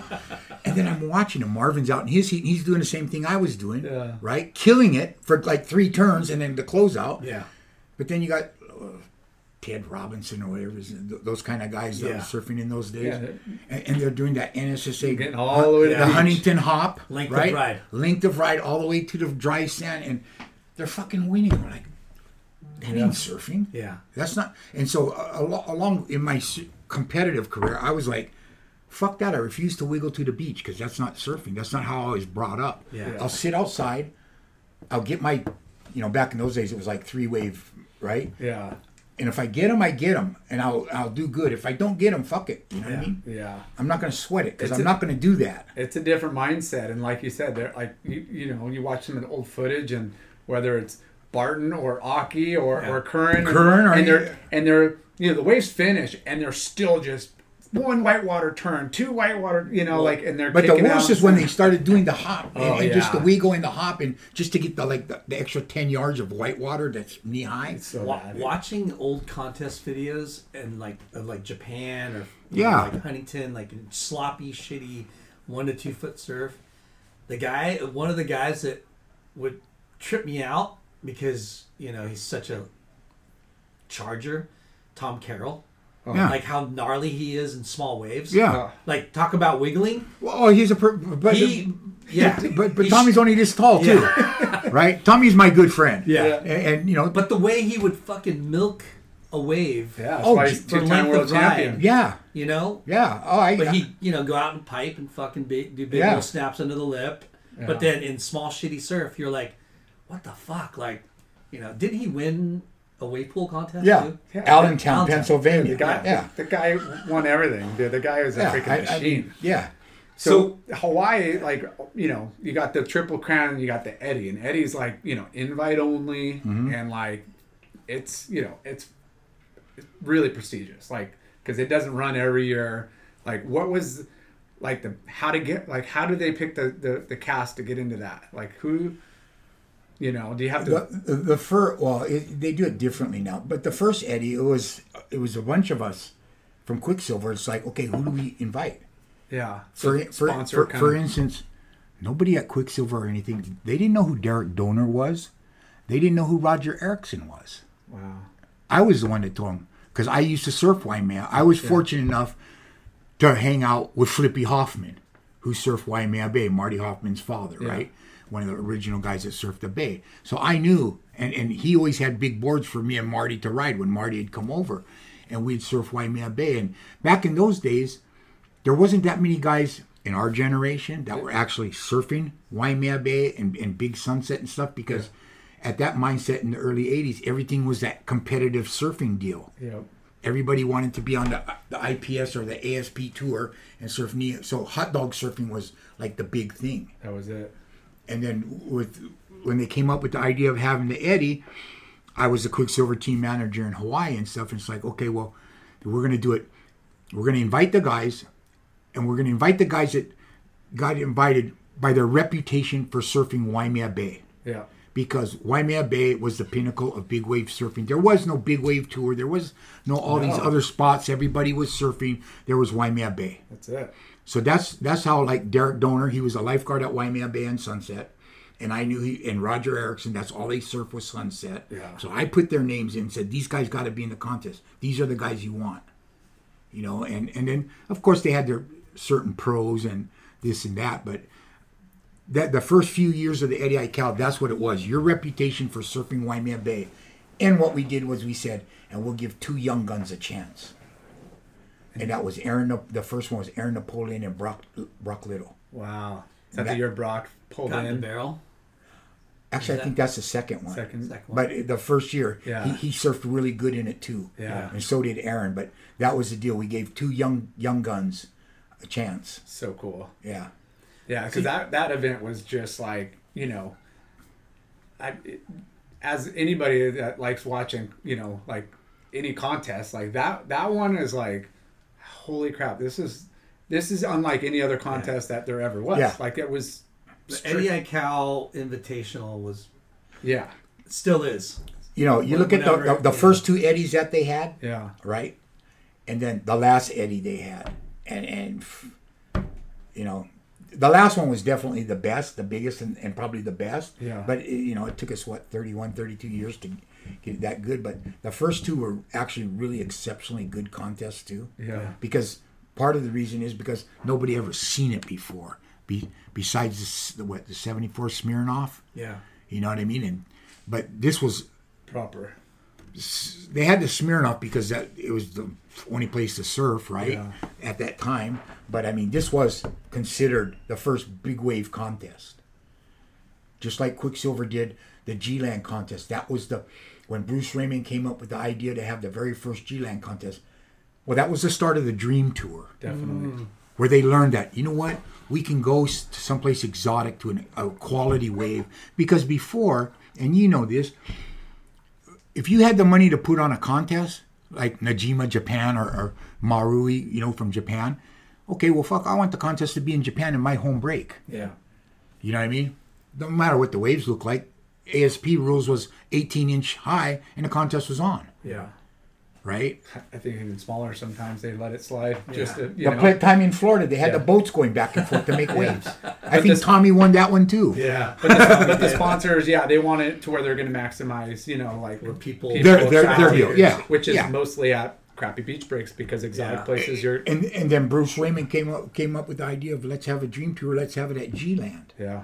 And it was a fucking big success, and that was the start of the Dream Tour. Yeah. Now it's like, Jay Bay and Tabarua. Yeah, and such a bummer G-Land didn't produce this year. I mean, the surfing history would definitely be a lot different. Yeah, if it was like that. Yeah, through the 80s and the 90s. Yeah, you'd have a whole bunch of different. When I was growing up in Hawaii, when we did have amateur contests at like Chan's Haliva or something like that, it was on the weekends, and fuck, they waited for waves. Yeah. Sometimes you know what I mean? You'd have to go back and forth 4 or 5 weekends in a row before they even have the contest because the waves were shitty, so they wouldn't have the contest. Yeah. That's the way it kind of should be. This is in the 70s. Yeah. You know what I mean? Mid-70s. That's how it used to be. Yeah. I mean, and even watching the events, the WSL now, they get 10 days, 12-day waiting periods and still get skunked sometimes, Like, it's...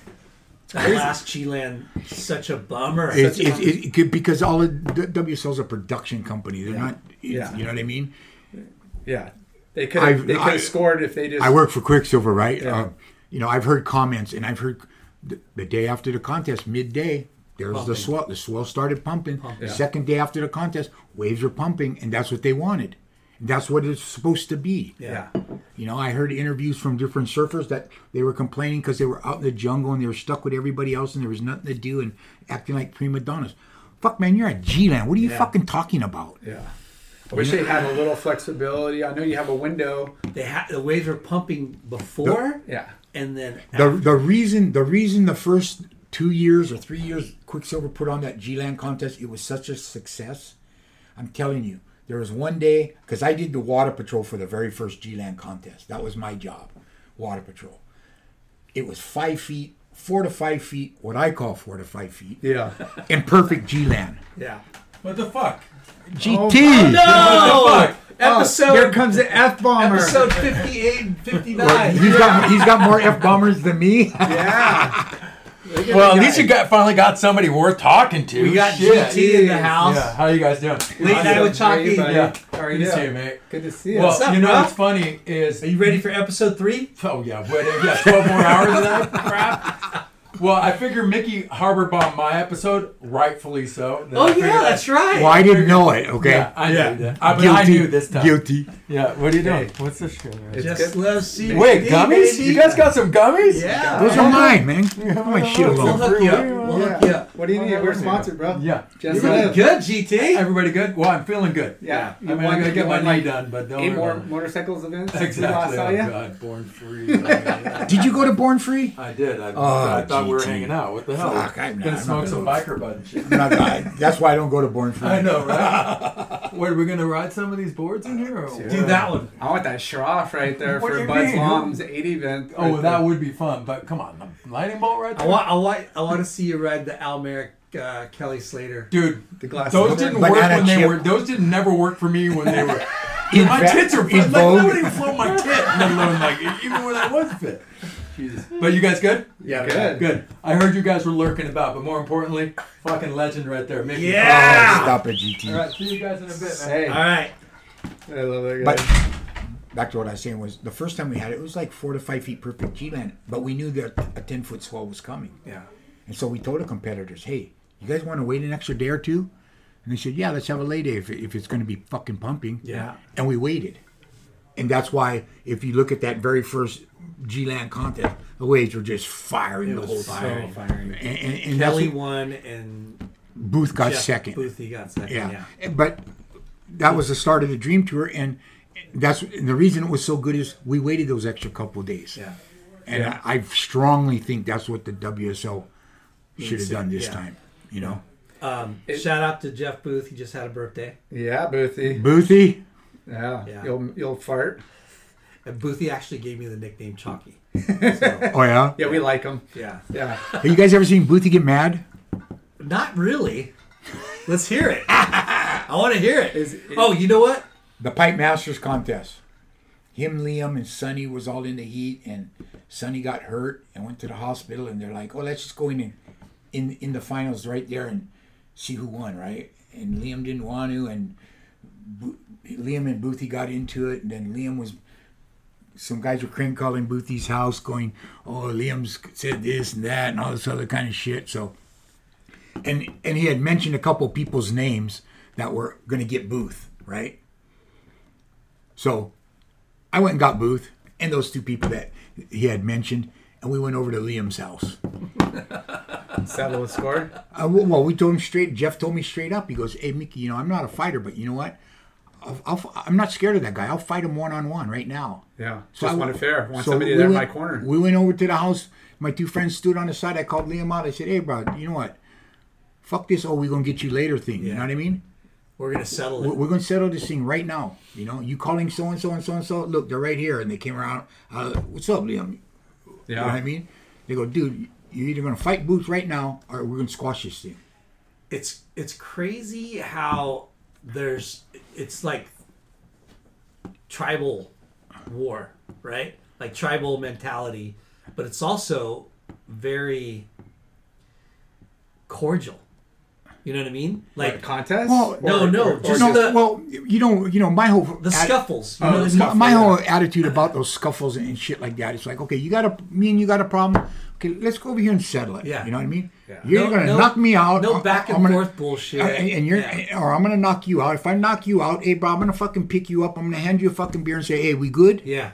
And we're going to shake hands and that's it. Yeah. I'm not going to hold a fucking grudge, and I'm not going to go call my brothers, cousins, sisters, uncle for come back me up and all this other bullshit. You know what I mean? Settle it and let the vibes get good. Yeah. Yeah.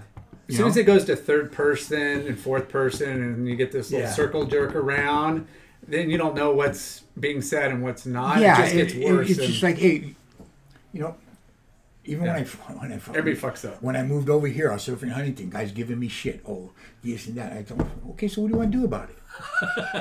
Fuck, you gonna sit here and yap all fucking day, or you want to go on the beach and we'll just squash it? Yeah. And then maybe we'll be friends. Hey, fuck, I've got my ass beat before. You know what I mean? It wouldn't be the first time. It probably won't be the last. Yeah. You know what I mean? But when it's over, it's over. Yeah. You know? Yeah. Old school. I kind of like that. Kind of old school right here. I really like that. Yeah. I mean. So you just going to fighting, like being a Howley and coming over here as a young kid, did you have to scrap at school a lot? And all the time. But I learned a long time ago. You know what I mean? In Hawaii, they call it false crack, right? You know what I mean? So you get a group of guys, and it's usually the small guy at a group that's going to come up and fucking act up to you. Yeah. Right? And then the other guy's going to come from the side. He's going to false crack you when you're not looking, right? The last thing they expected, now this is in the 60s and 70s, the last thing they expected was the fucking Howley guy to false crack them first. Yeah. You know what I mean? Script. False crack is that sucker punch? Yeah, just fucking walk up like and punch the guy. Yeah, right, you don't wait for that. I'm not waiting for that guy to push me or punch me. I'm going to punch him first because I already know he's coming up to fucking fight, right? And 75, 80% of the time, you've already won. Yeah. Because he wasn't expecting that, right? Yeah. So when you hit him the first time, and then you just get on top of him and don't stop. You know what I mean? And then when you're done, you go tell your uncles, brothers, cousins, sisters that the holy guy just went kick your ass. And you know, it's. I've been down the beach where local guys want to fight me, and they don't know that all the three local guys standing there are my friends. Yeah. And my friends will go, "Oh, what, bro? You guys like beef the Howley guy?" They're like, "Oh yeah, bro." And they go, "Okay, but before you beef him, you gotta beef us, cause this guy's more local than you fuckers." Yeah. And you know what I mean? And yeah, growing up in Hawaii, there was a lot of that. Yeah. Especially in the 70s and stuff like that, it was. So. You got really lucky meeting Kwok and kind of setting the tone for what you were going to do. Yes, very lucky. I mean, very fortunate, life, very grateful. Like, yes. Because you were like going to be, you were a free surfer pretty much from the start. Yeah. And then over the years, you were kind of put on payroll to run Hawaii team, like. Yeah, they just gave me a couple extra bucks to put together the team, you know what I mean? Yeah. First it was, he taught me about the photo incentives. Then he taught me about doing the promotional work, right? And then I, you know, of course I'm going, hey, Danny, at the end of the year, hey, Danny, I want some more money. He's like, well, you know, you did this, and you did that, but what you really need now, Mickey, is you need some more contest results. And this is like in 85 or 86, and I went out and got like 6 overall in the Triple Crown. I made this equal fifth at the Billabong Pro, the Pro Trials. I made the finals, and I got 4th in the Pipe Masters. That's huge. So, and then I went back and said, okay, now what, Danny? Yeah.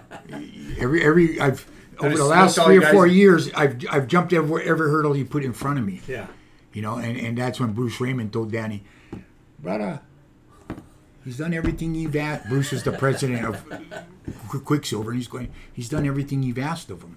You know what I mean? Yeah. And Danny goes like this. And Danny told me at the time, he goes, you know what, Mick? Okay, I could give you the big bucks. But what happens if you don't produce next year and the year after? Then the big bucks is gone, and then where are you at? Or I could give you 25, 30% of what you want, and we can just keep going how we're doing it. And you know, it could last 10 years. Yeah. You know?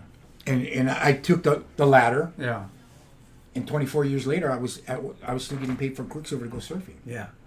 You know? Yeah. I mean, but, you know, you're running the Hawaii team and helping out. Yeah. You're helping out if Quicksilver's sending over athletes from... Well, my job was to keep them safe. Like, or, you know... Basically, I could get you anything and everything you wanted. Yeah.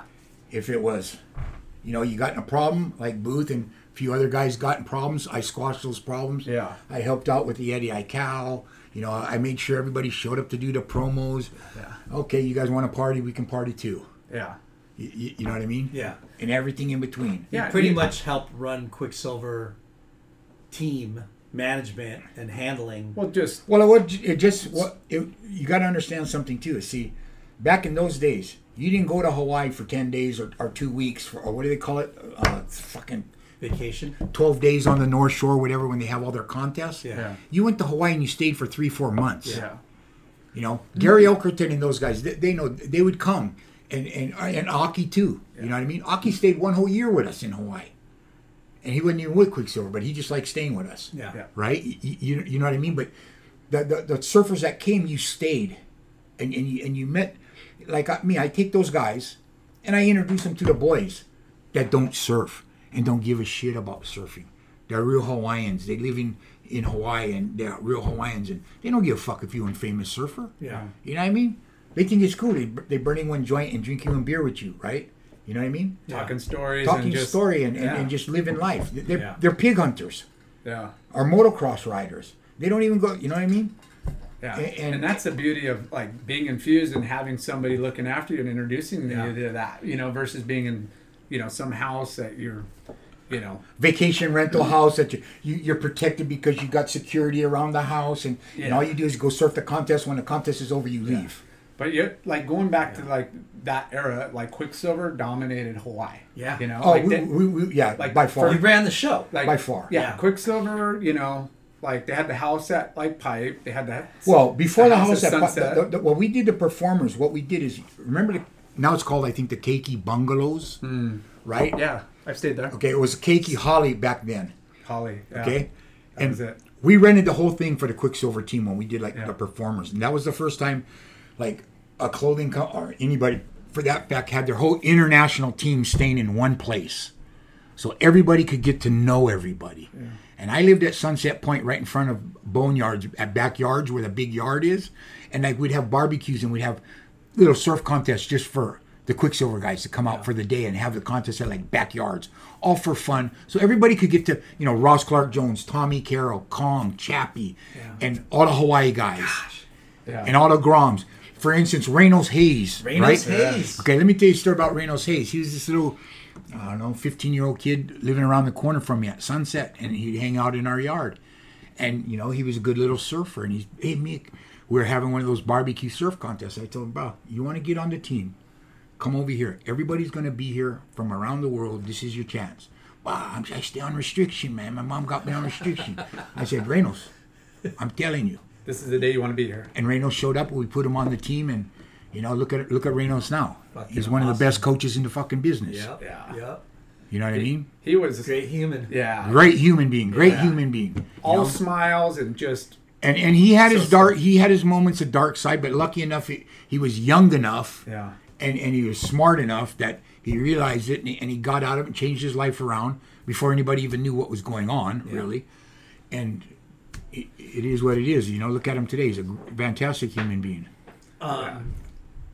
I trip out because when I think of Mickey Nielsen, and I think, you know, you can't say Mickey Nielsen without Marvin Foster. You're thinking about Marvin Foster, too. Yeah. And you guys were, like, thick as thieves, right? Well, like I said, we've known each other since we first met each other. We were probably 12, 13 years old and stuff like that. And then we both got sponsored by Quicksilver, and we both kind of have that same kind of mentality. Along with Taz, who was writing for Quicksilver too, so there was, and then Ronnie, but Ronnie went to Billabong, but I mean, Taz got killed by the cops, and so it was like me and Marvin, and we were friends. Yeah, but you guys were like running shit and enforcers, right? Well, I don't know what you mean by enforcers, but we did stuff that we probably shouldn't have done, or. Yeah, you know, we put in our work. Yeah. Obviously, you know what I mean. But it's crazy because when I say that, I think it's part of the allure of what your like reputation is, right? For sure. But you're also a fucking uncle too. You know, you've been an uncle for so many people over the years. But well, when they first start calling you uncle, you're like, wait, what the fuck? What are you talking about? Well, it's like, I'll still knock you out, you fucker, right? Yeah. You know what I mean? Then you got to realize that, they're doing it out of respect. Yeah. You know what I mean? For sure. But there was always this, like, as I was a young kid, it was like Mickey and Marvin, they'll pick you up at the airport if Danny or you know, Wooly, you know, one of the guys say to come, they're going to come pick you up and make sure you get to the house or whatever. And then there's the Mickey and Marvin that would just go throw a couple of cracks down if you weren't behaving, you know? Oh, yeah, yeah. Like, I mean, ask Strider. Like, Strider knows more than anybody. But that was the allure, like Lyndon was saying, is like, you know, here you guys are, you're ambassadors to, like, you know, Quicksilver, your things, but, like, you're also the enforcers on the other side if, like, people were getting disrespectful or out of whack or... Yeah. I'm still well, I'm not as bad as I used to be, but, I mean, yeah, I don't take shit from people, you know what I mean? And, yeah. It's there's some mind alternating things going on too at the same time, but yeah, we fuck, nowadays it's like, but I see guys like how team kids and stuff like that and the stuff they get. Yeah. One thing is this, this is funny about me and Marvin, because, you know, I never really looked up myself as a surf star. You know what I mean? I had a hard time kind of dealing with it, actually. I was just one of the boys that was fortunate enough to be able to make a living off of surfing and stuff like that. And, you know, I would much more be respected by my friends that I grew up with. And, you know what I mean? I don't care. Because I see so many guys in this world, like, get fame and start believing the fame. And then, you know, I still go down to Sandy Beach, and my friends from elementary school are still there this day. It's crazy. And I go down there every time I go back to Hawaii, and I hang out at Sandy Beach in the parking lot with the boys. And those are my friends. That's it. You know what I mean? Yeah. I'm the kind of guy that, if you're my friend, hey, you're my friend. Yeah. I don't care. I know guys that are in prison for murder, my friends that I grew up with. My other friend's a prosecuting attorney. You know what I mean? Married to a judge. Yeah. It's... You know, you guys are all they're still my friends. Yeah. And being accepted by them means more to me than anything else. Any fame, fortune, glory, whatever you want to call it. Yeah. You know what I mean? I'm just one of the boys that was lucky. Yeah. You know? I mean, that's what we feel. And that's why we love to, you know, do this podcast and talk to people, because it's like, you know, you're a historical part of surfing history. For sure. But just the like, fact that, like, what surfing has done for us and what it's done for you, and it's carved a life. I'm a good example of a bad example that's now a good example. Okay? You know? Because see, when the whole surfing thing started, and there were no fucking rules. Yeah. You know what I mean? We were just doing what we did, and you fucking Danny's calls up going, "What do you mean you guys got arrested again? What the fuck did you guys do this time? you know, you're supposed to be acting professional." We're like, "Oh, well, you never told us that. Yeah. You didn't tell us we couldn't do that." Yeah. So, and then when I became the team captain, it's like, okay, now I knew some rules, right? If you know what I mean?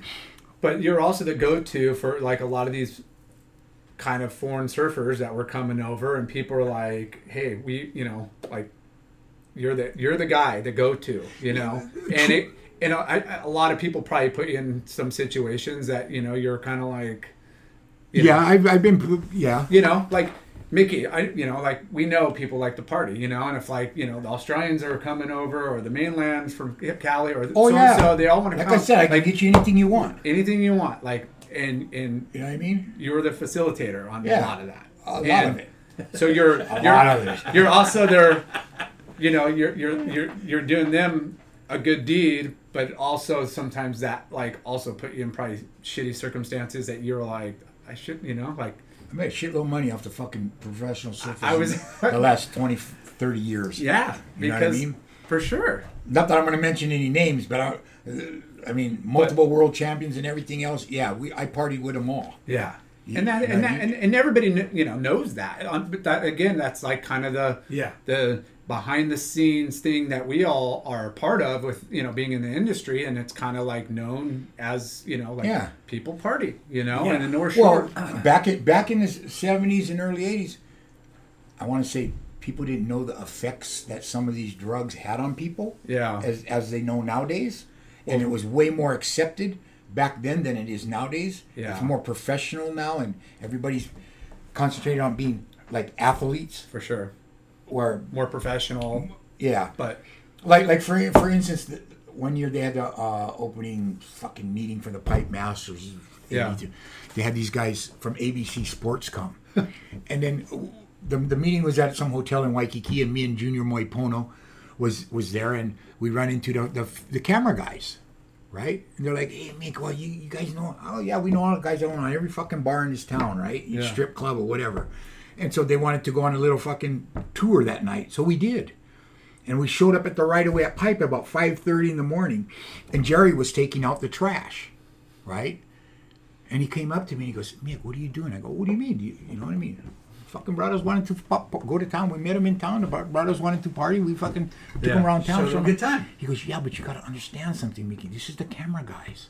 And if they have the contest today, that means they got to stand in that hot sun all day long and try to work. And, you know, they're all fucked up now." Yeah. I didn't think about it at the time. Yeah. But he was right. You know what I mean? Yeah. Yeah. Lucky enough, the contest was canceled that day. Yeah. They didn't have to work, so they had the day to sleep it off. But, you know, I thought about that. You know, things like that click in my mind. I'm like, fuck, I didn't even think about that. Oh, Mickey. You know? Yeah. Quicksilver, right? Uh-huh. The motto. If you can't rock and roll, don't fucking come. That's right, baby. That's it. You know what I mean? And that was our theme song, right? That was it. You know what I mean? And that's how we rolled. It's like, hey, bro, be careful what you ask for. You know, I hate to say it, but you know, half of my friends' wives and girlfriends, they used to hate me, and I go, "Hey, listen, I didn't tell them to come stay at my house for 3 days." Yeah. You know what I mean? Guys, "Oh, hey, you want to party? Oh, you want to party? Here, let me show you. Yeah. Here's a bag. Yeah, you want to party? Let's party." Yeah. Right? But, well, you know, like in the early days, you know, you knew what you were getting. You know, you're getting like straight coke or weed or whatever. And then then all kinds of other drugs that you didn't know how were going to affect people and what it was going to do. And it just, I mean, still to this day, you know, it's just...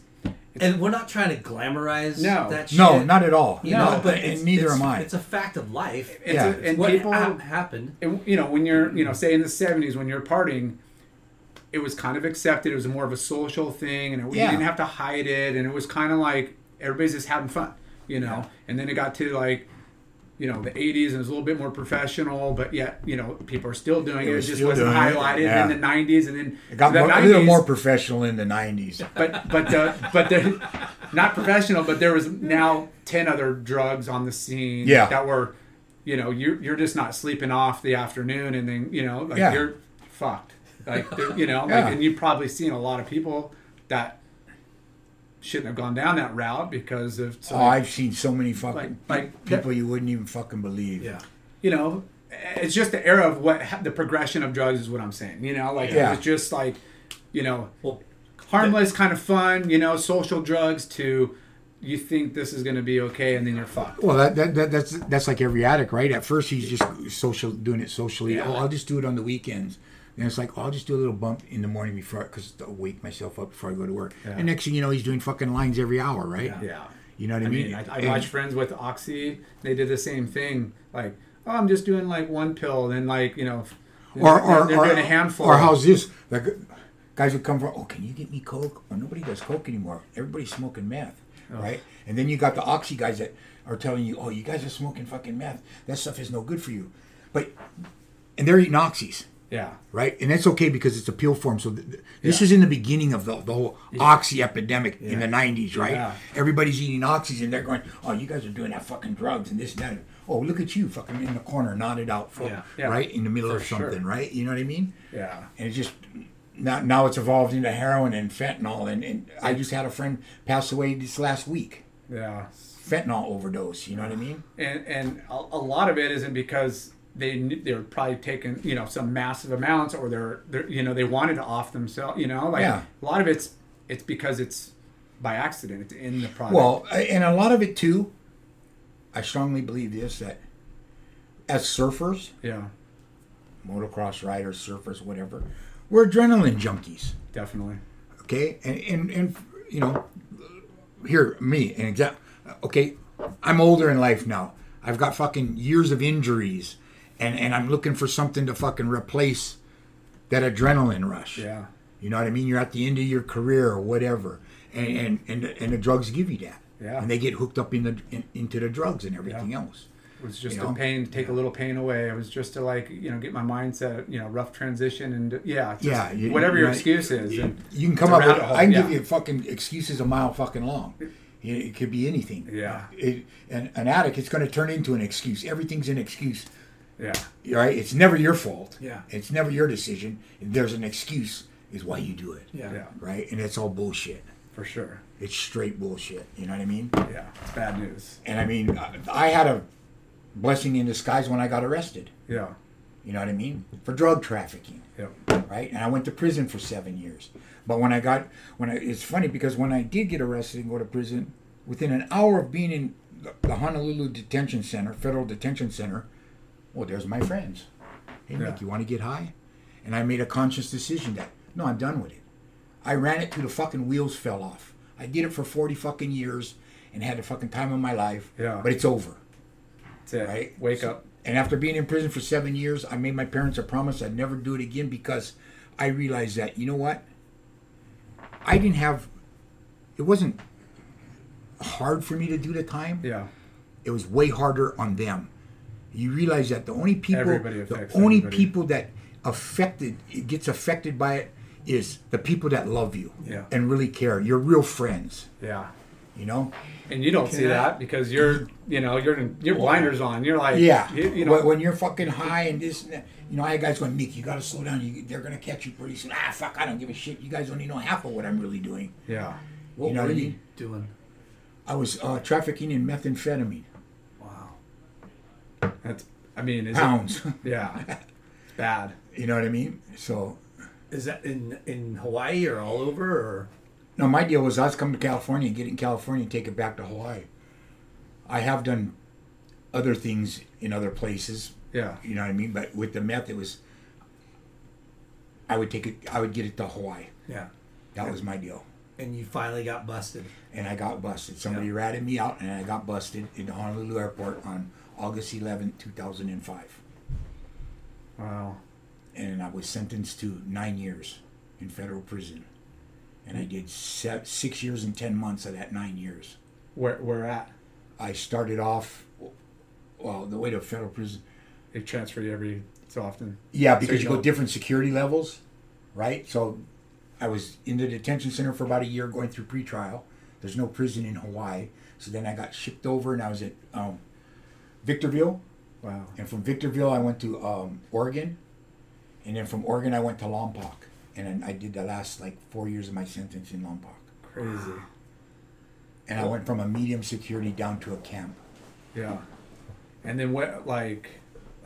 And you quit right off the bat. When I got busted, I made a conscious decision. Like I said, an hour later, my friends were sitting there. There was 5 guys in a cell with those little perfume sampler bottles. Yep. Okay. They had that, and they had about a half a gram of meth. And a straw and a little Bic lighter, and there's 5 guys sitting around a fucking toilet, right? So the cameras wouldn't see in the cell, and they're like, Mick, you want to get fucking high? I'd already been out for 3 days. I'm like, dude, I got to defrost, man. Fuck, I don't need that shit. Yeah. I'm done. You know what I mean? Yeah. So crazy. You guys have, that is not going to help me. Yeah. I'm fucking way past that, you know what I mean? Yeah. But I made a conscious decision that, okay, it's over with, it's done.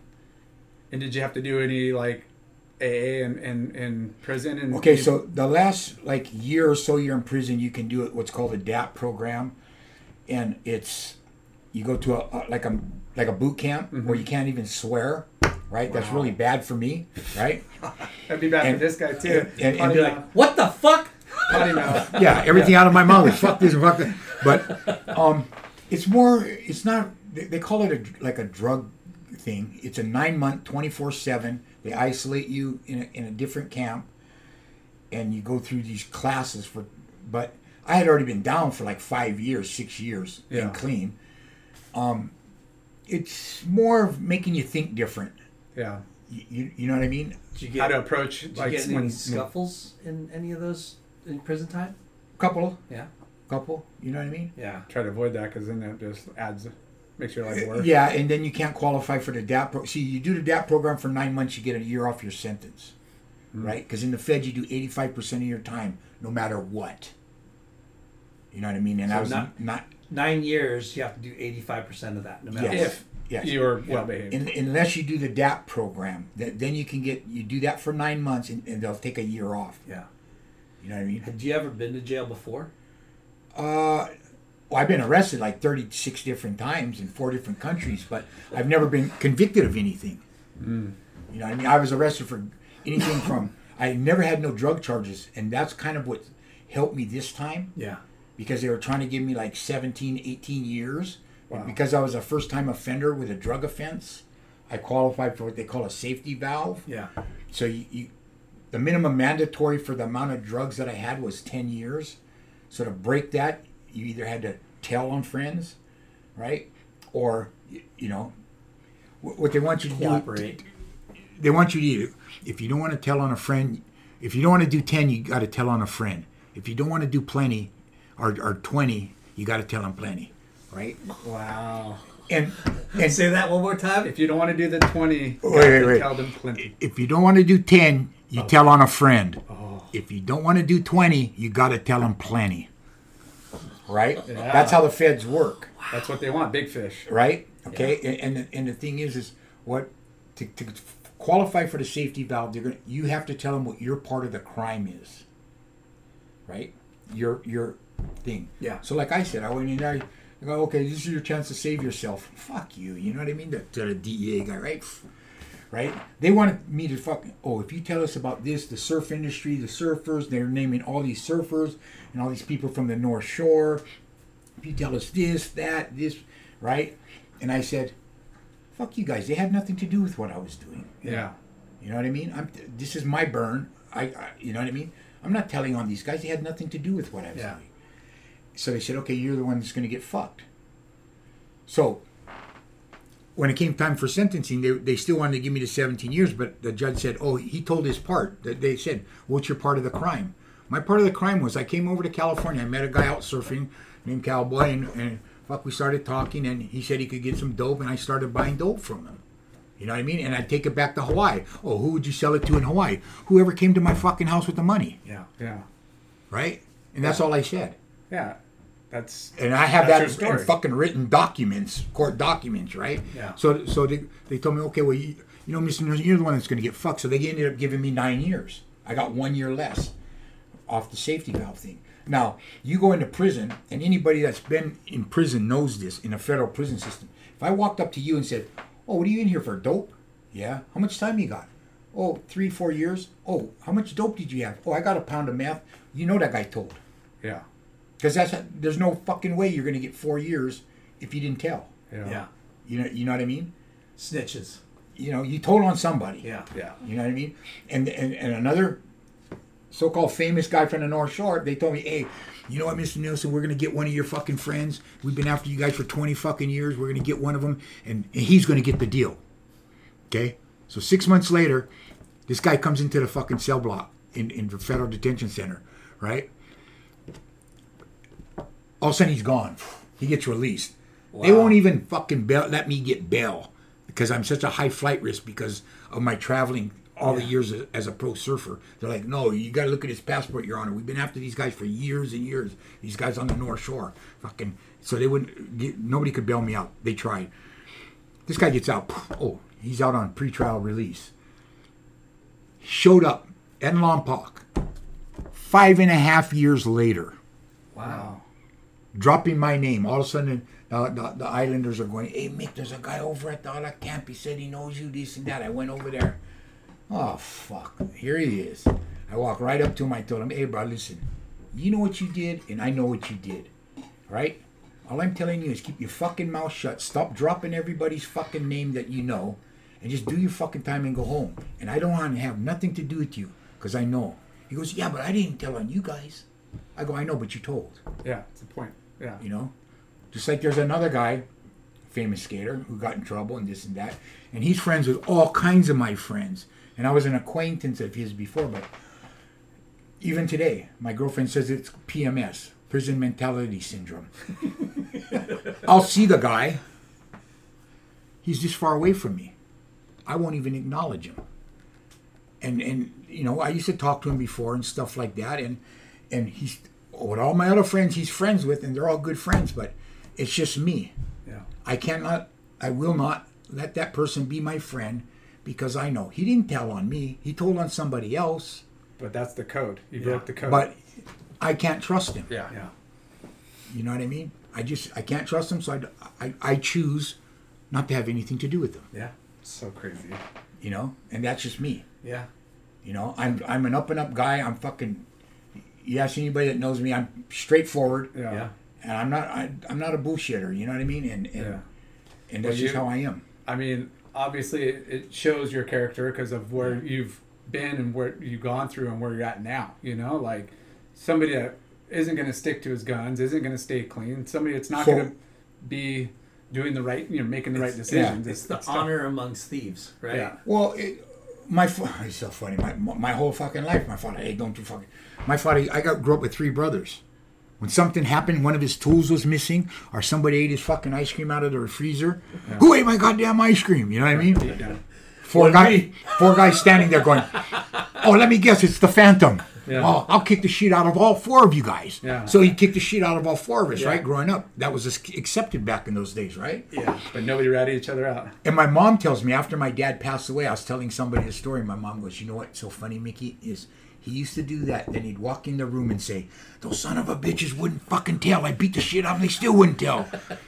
Well, you instilled that in us, Dad. That's one of the traits that you gave us. Yeah.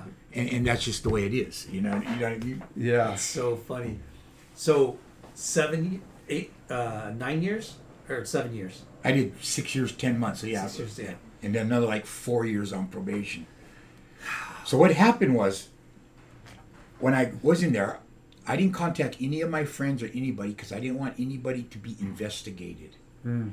And then a lot of my true friends came back, like Bob McKnight. Yeah, started writing me letters. "Hey, Mick, I got in touch with your mom," right? Because of course he knows my family and everything. Yeah. And a bunch of my other friends that I've known my whole life, Marty Hoffman and a bunch of people, and in that program, I had to, as one of my little tasks, I had to have people write letters to people, go, "Hey, what did I do to fuck up our relationship?" Mm. And probably 95% of the people, like my parents and my friends and Bob and that, they wrote back and said, "You didn't do nothing to us, Mick. You just disappeared. Mm. You know, you've never done nothing. You know, I've never like went out intentionally and just." Burns, you know what I mean? Yeah, done all that kind of shit, right? So Bob told me, he said, "Hey, Mick, what are you going to do when you get out?" I said, "Fuck, I don't know. Why? What's up?" And he said, you want a job?" He goes, "Why don't you come live in California for a little while and fuck, we'll help you get back on your feet. You've never done nothing to us but help us out. Let us help you." So I said, "Okay." So I said, "Okay, I can do the halfway house for 6 months in California." I go, "Fuck, I'll give it a year and see how it is." And it's been 10 years ever since. Wow. 10 years since I've been here. Awesome. Yeah, Bob. There's another good thing about Bob McKnight. Dude. Yeah. I mean, I owe Bob a lot. Yeah. You know what I mean? He gave me Bob gave me a second chance. Yeah. And the people at Quicksilver. Yeah. Because when I came in here, it was still the old crew. You know, Peter, Mel, everybody else. And everybody came with open arms and said, "What's up, Mick?" You know what I mean? Yeah. And they've all helped me out. And that's what, I mean, we talk a lot about surfing and the brotherhood of surfing and like how, you know, there's a lot of authentic people, and it's all relationships, you know? Like, you all have a common, you know... Like I tell my nephews, it's not what you know, it's who you know and how you treat the people. That's it. Because my nephew's half Tahitian, and when he comes from Tahiti and stays with me, he's like, "Whoa, Uncle, we go here, we go there, we go motocross, whatever we do. Yeah. Like, everybody, they, like, give you..." I said, "It's not all give, bro." Yeah. You know what I mean? I must have did something right to these people at one time. Yeah. In my life where they're willing to help me out. And just to sort of record straight, because when the first couple of years I was out, everybody's going, "Oh, isn't it great? Quicksilver's just taking care of you and this and that." Bob and Quicksilver gave me an opportunity. Yeah. And I took that opportunity and, you know, it was... Made the most of it. Minimum wage, you know, start at the bottom, ground zero. Yeah. And I had to rebuild my life after that. Yeah. Well, I mean, to have a record, it's really hard to get hired. And you know, you got to go through. Oh, I was like before you get out there, like, oh, you got to take this class about how to write a fucking resume and how to do this, and, you know, to get you back into society, right? And I'm like, no, dude, I don't need that. I'm telling the guy that runs the prison, no, I don't need that shit, man. He goes, well, who the fuck do you think? How do you going to get a job? I said, oh, my friend who owns Quicksilver said he's going to give me a job. Right? And he's like, you're full of shit. That ain't going to happen. I said, well, I got a fucking letter in my locker. Yeah. And I brought out a fucking letter with the company's name on it, a letterhead, with a letter from Bob McKnight saying, we got a job for you, Mick. We're going to get you back on your feet. I love showing. That guy was such an asshole. I love showing him that paper. Oh, everybody, check this shit out. Fuck you and your classes. Fucking miserable. No people. But yeah, you can know all the people and you got to show up. You know, too. Yeah. Like I said, I know full gangsters, and I know multi-millionaires, guys that run big corporations and shit like that. And I treat everybody the same. You know, they all bleed and shit, just like you do. Yeah. You know what I mean? For sure. Yeah. And oh, you know Kelly Slater? Yeah, he's my friend. Yeah, we're looking at pictures of Kelly, and you know, and you know, I know you spent a lot of time with him when he was young, coming over, and you know, as a aspiring pro when you're a kid, it's like, if you don't go to Hawaii and charge, if you don't go to Hawaii and prove yourselves, you're not going to be, you could just hang up pro surfing. And that's exactly what Kelly did when he was young. And he would come to Hawaii and he would stay for 3 to 4 months. People wonder, oh, well, how come he surfs pipeline so good? Yeah. Because for the last 30 years, he spent 4 or 5 months out of the year in Hawaii surfing pipeline. That's how come. Yeah. Yeah. You know, and hanging out with a peer group that, you know, is not knocking you down, but they're like, you know, like pushing Brock each other, and you know, Ronnie Solomon and that crew that, you know, and, that generation, and like your Watson, like your generation, that was a good generation of surfers. You know, Shane Dory and Keone, Ross and Ross Williams, Kelly. That was a good group of surfers. That generation. Yeah, I mean, they were workers. They were workers, but they were also like pushing each other, like, you know. They were pushing each other in a positive way. Yeah. Let's say like me and Marvin, I mean, we pushed each other in every fucking direction you could. And Keone used to live with me and Marvin. Yeah. One year he lived with me and Marvin, you know. Hey, don't do what I do. Do completely opposite, Keone. You know what I mean? You'll be all right. Yeah. And look how he's turned out. You know what I mean? Amazing human too.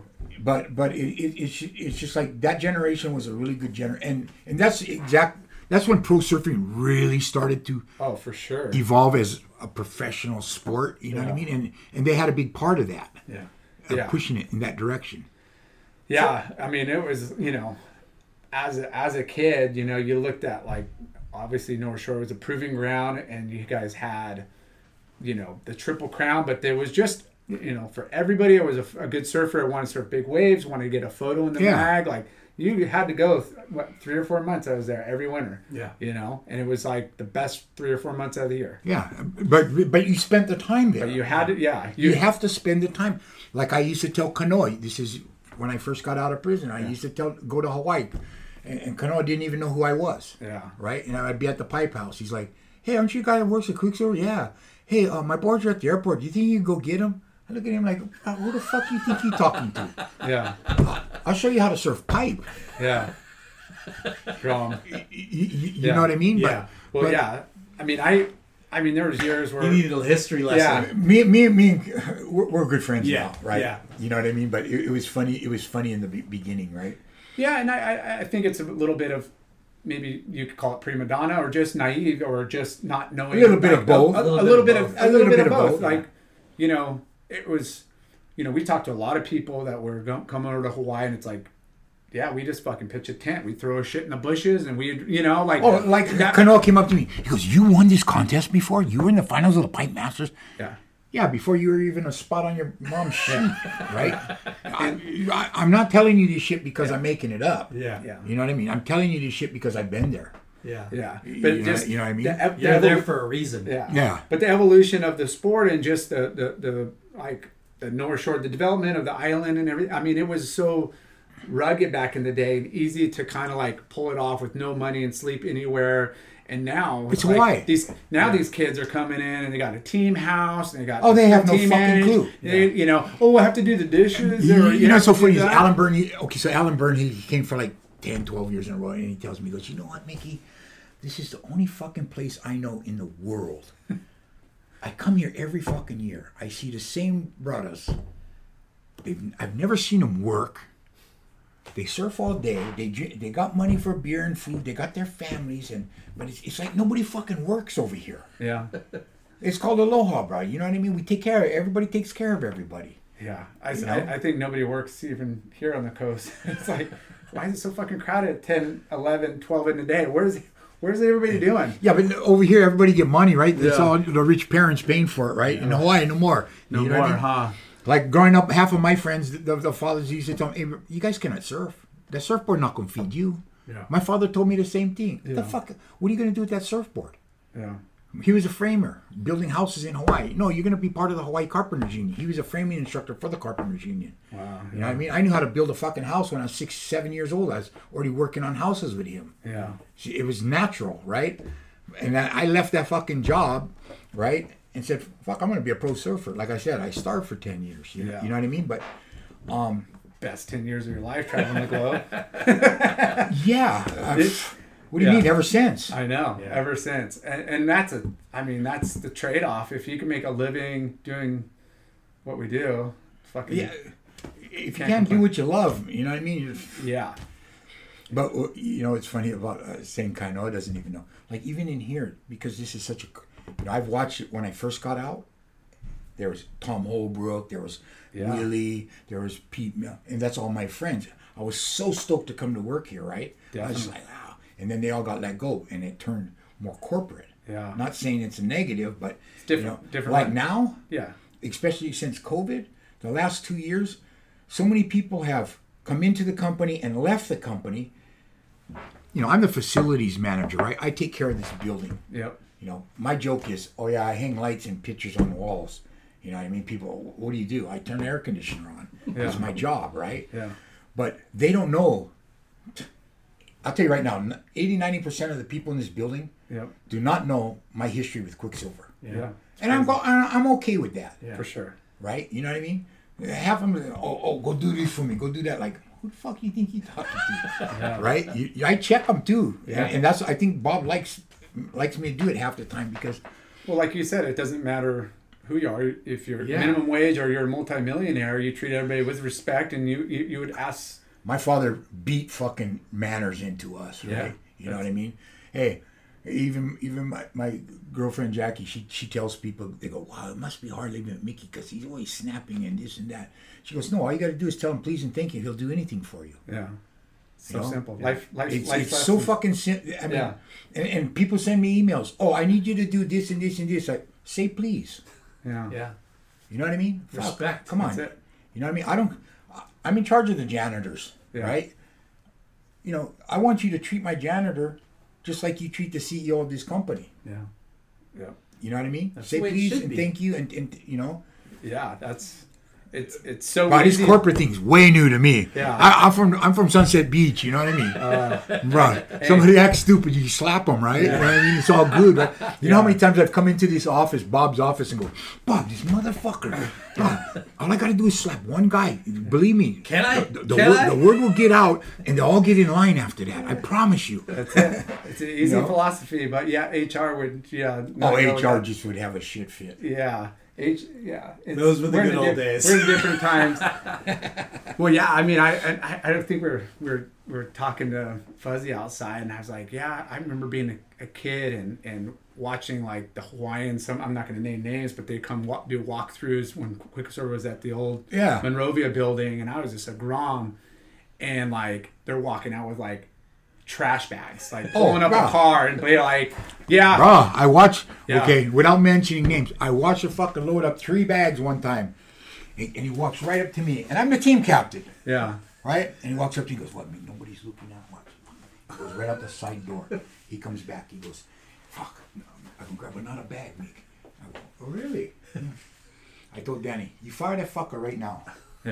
You fire him right now because he's ripping the fucking company off. Yeah. I don't give a fuck if he's from Hawaii. Yeah. He's Pilau, you know what I mean? You fire him, or I'm coming back tomorrow with a U-Haul truck. I'm going to load it up with everything I want out of this warehouse, and there's not a fucking thing you're going to say to me. Yeah. It's bad. And that's how I got rid of him. Yeah. I was going to say Hawaii tax, but... Yeah. Well, it's just, again... Like, hey, bro, you know what? We come over here, we do the Hawaiian tax, right? Yeah. But there's a limit. For sure. Like this fucker had 12 fucking of the same videos. Yeah. What are you going to do with 12 of the same? Hey, bro, you're more than welcome to take one of this, one of that, one of this, right? You know what I mean? Yeah. You're more than welcome. Just don't take advantage of it. And I've always been like that with my team guys, right? Yeah. You know what I mean? I've always been like that. It's like, bro, look, they'll give you whatever the fuck you need. Yeah. Or whatever you want, but don't take advantage of it. Yeah, if you went up to whoever's running you or Kwok or somebody or Wooly and be like, hey, can I just grab a few more things for my brother, my dad? Or I need to sell a couple to get this trip. As long as you're like open and transparent and be like, dude, I want one B, but you're just stealing. He was straight stealing. Stealing is. But you heard the story about Danny though, right? Yeah. That's how he got the fucking job. He stole a lot more than that. Trust me. Yeah, that guy. I know all the stories. Yeah. No, it's. I love talking about history. Sometimes it's not like politically correct, but it's fucking history. It is. You know what? It was never with Quicksilver. It was never really politically correct. Yeah. I mean, especially back in those days with Kwok. And like I said, there was no rules back then. Yeah. Yeah. Nobody knew. The whole industry was like that. Yeah. It's crazy how smart fucking Kwok is, though, right? How fucking Paketa Chinese is, right? Well, him and McKnight together, and then you brought Wooly in underneath them two, and it was just like, Tom. Yeah. Dude, we didn't root Tom, and his, dude, he was... I mean, people don't know the history of Volcom with Richard. I said... Fuck, Richard was a little... I've known Richard. He was, I want to say, 12, 13 years old when he was a little surfer kid.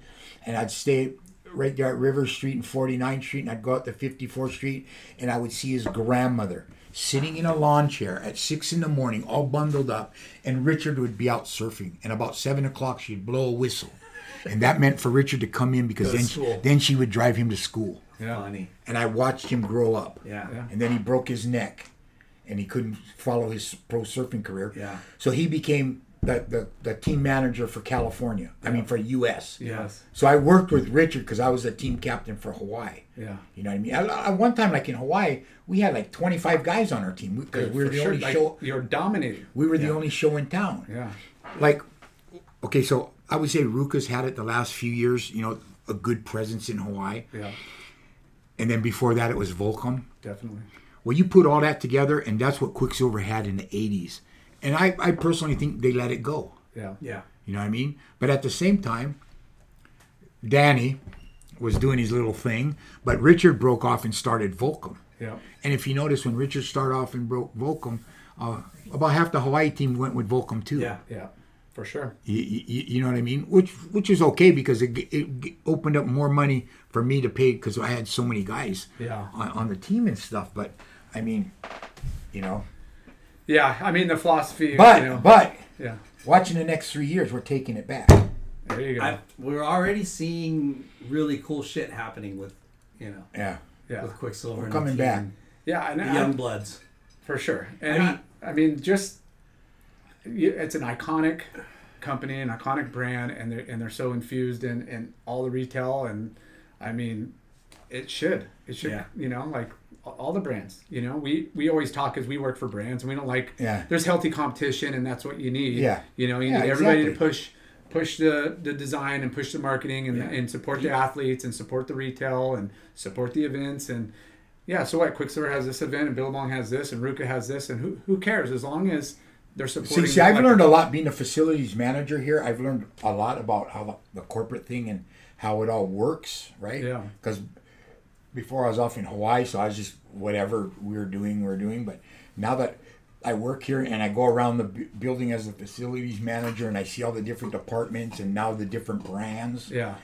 And like you said, it's healthy and stuff. But and I know the heyday of spending the monies, which is the end of the 80s through the 90s and early 2000s, Those days are over. Yeah. Over. And a lot of people don't realize that. Over. You know, a lot of people that have 10-year-old groms that want to be pro surfers and are looking at somebody, oh, yeah, my kid's going to make $4 million a year. Those days are over. Yeah. You know that. You're in the industry and, and stuff like that. But we want to go back to our roots, man. Yeah. You know what I mean? I love it. You got to stay authentic. You got to stay true to your roots. And yeah. And there's a...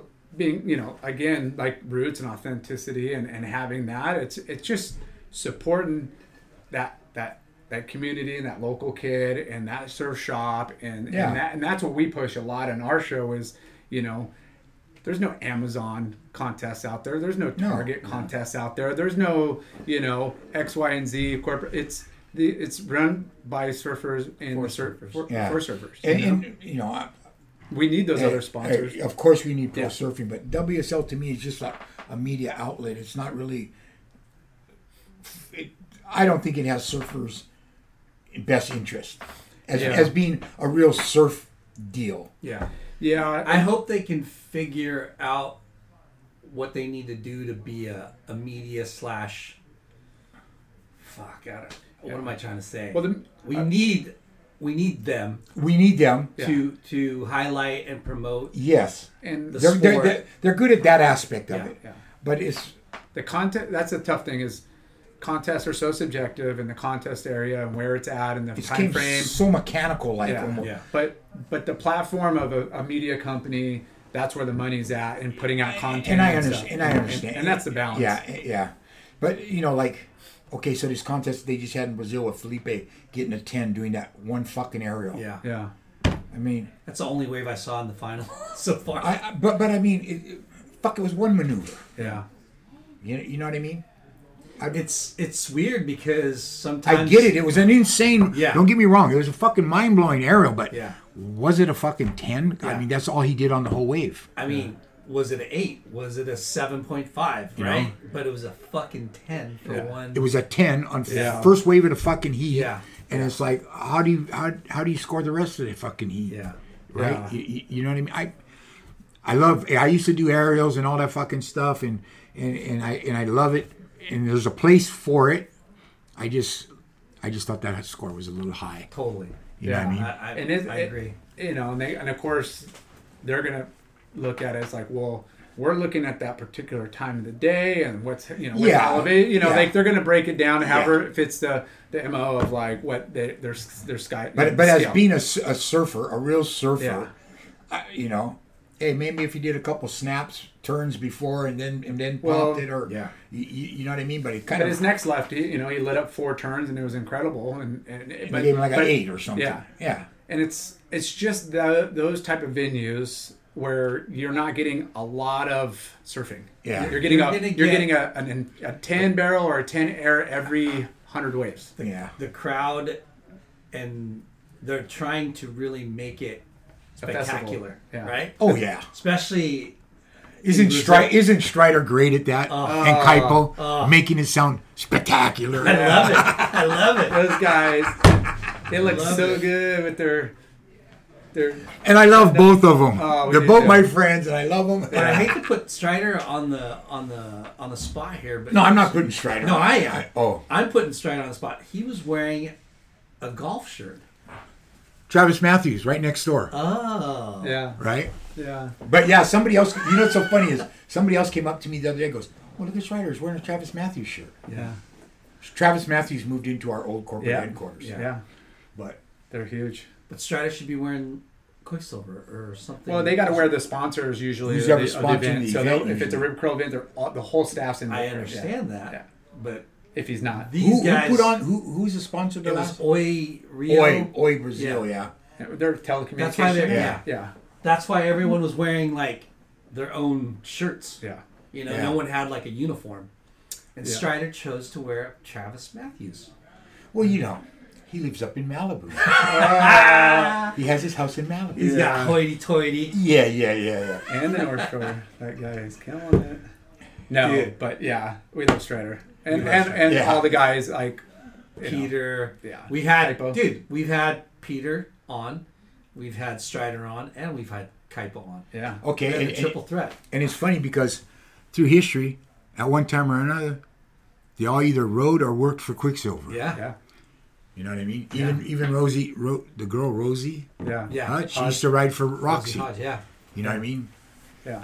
I mean, I, at one point, I think, you know, if you're a surfer and you've been doing it as long, it's either Billabong, Quicksilver, Rip Curl. Like, okay, so to the mid, I would say till at least the mid 90s or so, probably 95% of every pro surfer or competitive surfer from Hawaii rode for Quicksilver at one time or another during their career. Yeah, for sure. Yeah. Yeah. I mean, Billabong and Quicksilver, I mean, forever from, you know, the 80s and 90s, they dominated. And then, you know, Rip Curl, of course, it was, but everybody was in their own little lane. Like, you know, we love the old stories where Quicksilver was just make board shorts and Rip Curl was supposed to just make wetsuits. And then, you know. I used to ride for them when they did all that. Yeah. Yeah. And they were out of Torquay. And so it's like, okay, if you rode for Quicksilver, you rode for Rip Curl. Yeah. That was automatic. Yeah. That was an automatic deal. It's so crazy.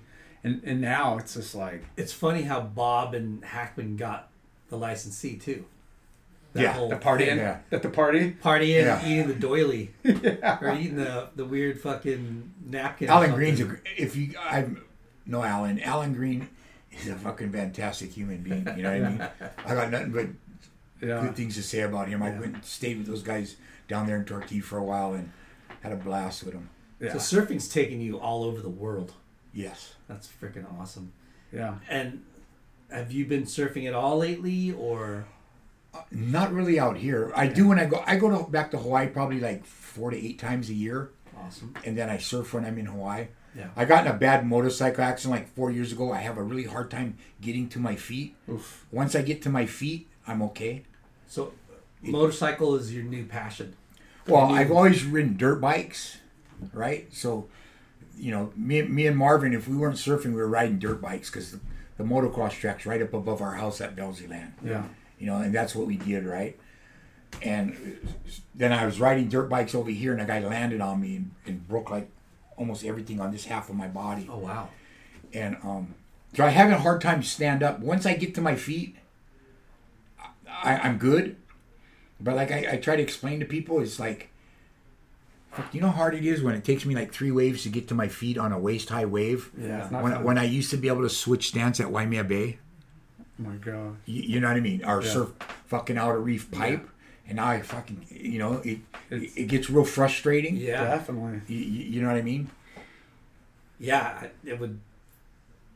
If I am out of the water for 4 or 5 days, I mean, it's hard for me to fucking stand up on a wave. Yeah, and don't get me wrong. I still go jump in the ocean. Yeah. You know what I mean? Because that cleanses your soul, right? You know what I mean? The salt there and stuff like that. But you're mentioning just going out for body surfing. Yeah. Swimming, you know what I mean? Just that's because I have a hard time standing up a lot, right? Yeah. And I get frustrated. I go out there in 3-4 waves. I'm eating it like a kook. Yeah. And I get frustrated. I'm fuck the board. I'll go body surf. Yeah. Yeah. You know what I mean? Have you done any wave pools at all? No, I went to Waco when they did Quicksilver did the Stranger Things, but they were filming at 11 o'clock at night. It was 40 degrees, and they had it set up for aerials. And I'm a little old for that shit. Yeah, you know? I left that to the little kids, right? Little whippersnappers. Little whippersnappers. Yeah, they wanted that ambiance with the steam and the lights and everything. Yeah. Yeah. How mind blowing is it that there's just to watch these things, you know? All it's incredible. Now. It's incredible. Like you're. You know, even if you're just there to spectate, like you could be up on the wall, or they're doing freaking. I was sitting right there, like 5 feet in my room, looking out the window, watching them. Right? Yeah. It's unbelievable. You know what I mean? And it's gonna get, you know, that's why the kids are so good nowadays. Yeah. Right? You know what I mean? Yeah. It finally gives them an opportunity to do. Well, it's like skateboarding or snowboarding. You know, it's repetitive. So you can go, sit there and go back and forth all day long until you get it right. That's it. You know, you can't do that on a natural wave because every wave is different, right? Yeah. Yeah. And what the kids are doing now, it's fucking mind-blowing. Yeah. Well, with all the what are the surfboards weigh? Nothing. Yeah. Pound and a half. Yeah. You know? Yeah, I don't know. Some of those epoxies, probably a couple pounds. Like the fins weigh more than the board. Yeah, exactly. Yeah. So amazing. Yeah. Yeah, we're excited on you know, like the wave pool scene and just where surfing's going and You know the thing is with the wave pools, right? And I know this was a philosophy I heard years ago was, you know, they got, for instance, they got the West and the East Coast surfing, right? Yeah. And Gulf Coast. Well, once you start wave pools and you start popping up wave pools in the Midwest, you know what I mean? Now you got the Middle America. Yeah, that's it. And that, you know, just like in Australia, they're going to have them all over in Australia and everything too. But, you know, you get Middle America, guess what? They need shorts to go surfing, right? Yeah. That's it. It's a trip because, you know, you've been with a brand that's been the biggest brand in the world, owning other brands, right? Yeah. And the bigger it got, the more corporate it got, and honestly, it lost its way for a little while there, right? Yes, yes. And it's crazy the way we're talking about, you know, encompassing the whole continent of the U.S. to try to our job is to sell product. Right? Yes. Exactly. And sell a lifestyle and blah, blah, blah. Wave pools are going to expose... For instance, now Kelly's... He's not just building a wave pool, but they're building a whole resort in Palm Springs. Yeah. Houses and dirt to go with it. That was the plan 20 years ago. Yeah. Yeah. That was the plan 20 years ago. If it works, guess what? You can put one in Omaha, Nebraska. Yeah. Yeah. You can put one in South Dakota. Yeah. Right? You know what I mean? And yeah. The idea is to sell product. It doesn't matter if it's surfboards, clothing, tickets to the wave pool. Yeah. That's it. Right? Europe's starting. I think Europe's got way more than, you know. I think Europe and Australia might even have more than us. Yeah. Than us. Yeah. You know what I mean? Yeah, for sure. Like that one that Aki and those guys are behind in the plunger. Yeah. Yeah. I mean, that thing's incredible too. It's incredible. Because like Aki said, you know, I talked to him about it, but each little spot they got around in that circle is a different setup. Yeah. Yeah. You got the beginner wave, you got the kind of like wave break, you got the slab. Here's a good one. You know when Kelly first opened his wave pool, remember it was one long fast barrel? Yeah. Yeah. Okay.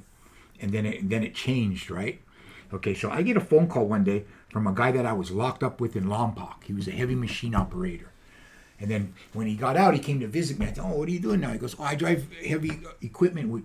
We go out into the desert and we dig these big holes. We line them with rubber and then we put toxic chemicals in it, let it evaporate, all the liquid. And then they go and they clean it up. Wow. So that's how I get rid of it. So he calls me up one day and goes, hey, Mick, do you know this guy Kelly Slater? Because he's digging the trench. Right? There. And I went like this. I go... Why? I go, yeah, he's my friend. Why? What are you doing? Are you working on the wave pool? He goes, how did you know that? He goes, we're supposed to sign this disclaimer that we're not supposed to talk about it and shit like that. I go, I know what you do. You dig fucking holes in the ground with an excavator, right?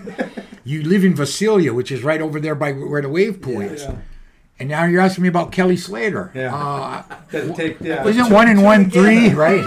You know what I mean? And then...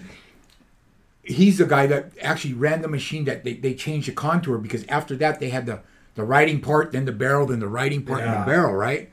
Well, my friend from Lompoc is the guy that actually did the machine work in there. How funny. And did it. Yeah. What a small world. Small world, huh? Yeah. That's so wild. But, yeah, he's probably, like, thinking, like, oh, there's no way you know about this. It's like, dude, we're in the surf. Well, they knew I was a surfer, right? But because... Yeah. Anyway, they knew I was a surfer, so, you know, he's all, fuck, I told my boss, if anybody knew him, you would know the guy. Yeah. Because, like, when I was locked up, you know, everybody has the TVs, right? And then, you know, the white guys got theirs, the Mexicans, the black guys, and the Islanders, right? And I would always make sure that I could watch motocross and surfing. And I'd see stuff with, like, Tommy and Ross Clark Jones, and I'm going, these are my friends. I tell my friends, I go, yeah, these are my friends. Yeah. And then like the guys from Surfing Magazine and stuff, they'd send me subscriptions of the magazines and things like that, right? So people knew that I was a surfer. Yeah.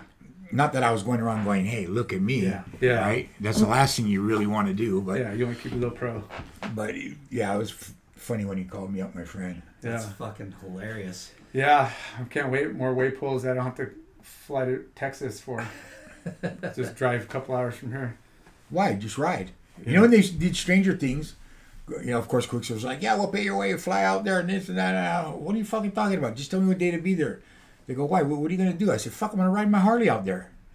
Sick. Did you? Yeah. That's so fuck, it's only down the street, right? It only took 2 days. Yeah, Texas is just down the street. Yeah, a couple days. It's all good. That's what I mean. I'm into doing long rides like that on my Harley, you know. And now I got like motorcycle sponsors, like, you know, like I did in surfing. You're still sponsored, dude? I get Harley parts and Harleys and helmets and, you know. That's fucking awesome. You got to milk that. Like Simpson helmets. Yeah. Motorcycle helmets. Yeah. Dave Nelson. He's an old surfer from Huntington Beach. No way. So he takes care of us with helmets and stuff like that. My friend Brandon Quaid from Quaid Harley Davidson in Loma Linda, he has a house right there by Pacific City, and he surfs. Nice. So, you know, I make sure he gets his wetsuits and everything he needs to go surfing. And that's it. It's all about relationships. Yeah, it's all how you treat people, right? How you treat people, you know. Yeah. Well, this has been awesome. I think we got to. How long do you think we've been going? We got to wrap this up. Fucking goddamn. 2.5 hours? 2.5 hours. Good thing we weren't high, huh? Yeah. Hey, I just want to give a shout out again to Bob McKnight and Quicksilver, which has been, you know, by your side through thick and thin and continue to support you. And I'm so grateful and thankful for them. And, I mean, just what, you know, whether you're a fan of Quicksilver, just what they've done, you know, for the industry for the decades on decades, it's incredible. Watch what we got planned now. Yeah. And a shout out to Kwok too. Like Kwok for giving you that opportunity. Danny gave me the opportunity at the beginning. That's how I met Bob. And for me, it's been a lifelong journey and a lifelong friendship with these guys. And I can't thank them enough because, you know. Well, I'm pretty much just going to go out on a limb and say that you're the #2 employee of Quicksilver besides Bob McKnight. I'm definitely the old. Me and Bob are the two oldest fuckers here. Just from you know. 78, 79, or whatever. Part of Quicksilver, you've never left Quicksilver. Yeah. Since you started. Since that contract was signed for photo incentive. Besides when I was incarcerated. Yeah. Right? But you were still riding. I just went on vacation, right? I was on tour. Yeah. I did actually go on tour of the West Coast federal prison system. Yeah. I flew on Conair and I rode the fucking bus up and down this place. Well, I'm just stoked you never had to kick my ass in Hawaii. Thank you for that. I guess I did something okay. Hopefully I only kicked guys' asses that deserved it. No, I definitely didn't. But this has been awesome. But thank you guys for doing it. Dude, I appreciate it. We just love to tell people stories and you had such a unique, you know, past and, you know, being a part of, like I said, Quicksilver for so long and, you know, a lot of people know the badass you are, but, you know, they probably didn't know you won the Volcom Pirate Pro. They never probably knew you finished 6th, you know, on the Triple Crown. Yeah. And, you know, used to charge Waimea and, you know, going to, you know, one of the first people to Tavarua and, to you know, G-Land. Like, dude, just, you know, like those are special moments of your life. And, I know a lot of people had signed a check to go do, you know, some of those trips. Right? Like back in the day, like surf pipe with eight dudes out, like you know, sign me up. I was fortunate. I was lucky. I'm very fortunate. I was born at the right time and stepped on shit in the right time. I guess you know what I mean. But good and bad. Yeah, I have no regrets. Yeah, well, you know, as you shouldn't. You know, hey, people, you know, life's a fucking wild ride. Yeah, you know, you try to do the right decision all the time, and sometimes you don't, and you do, you own up to it like you did. And, exactly. And you persevered and now you're freaking in a good place. I know coming on here, Fuzzy's going, oh, what are you talking? You want to talk? I go, Fuzzy, most people know my story. And the thing is, you know, if it can help somebody make the right decision, you know what I mean? Yeah.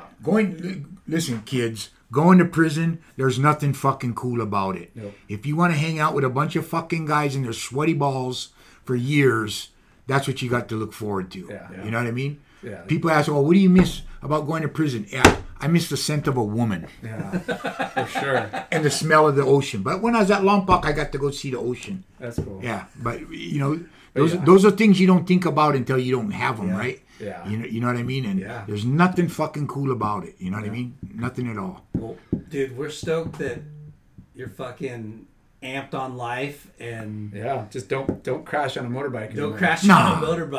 I keep it under 140. That's it. Well, thanks for sitting down with us. Thank you guys for having me. Nielsen. That was awesome, dude. Thank you so much. Bonsai Bowls, hands down the best bowls, period. 7 locations, 2 in Hawaii, 5 in Southern California. Bonsai Bowls, go get some. Caliente Southwest Grill. Clean, healthy Mexican food. Everything is made fresh daily using produce from local farms. Their salsa, their dressing, and even their marinades are made from fresh produce in-house, so almost all of the menu is naturally gluten-free and extremely clean. Family-owned, showing local love for 22 years. Check out their website, calientesouthwest.com, for all your party pack and catering needs. You could also call them at 949-515-0909, calientesouthwest.com. Ashland Hard Seltzer, made from all natural ingredients. No sugar, zero carbs, gluten-free.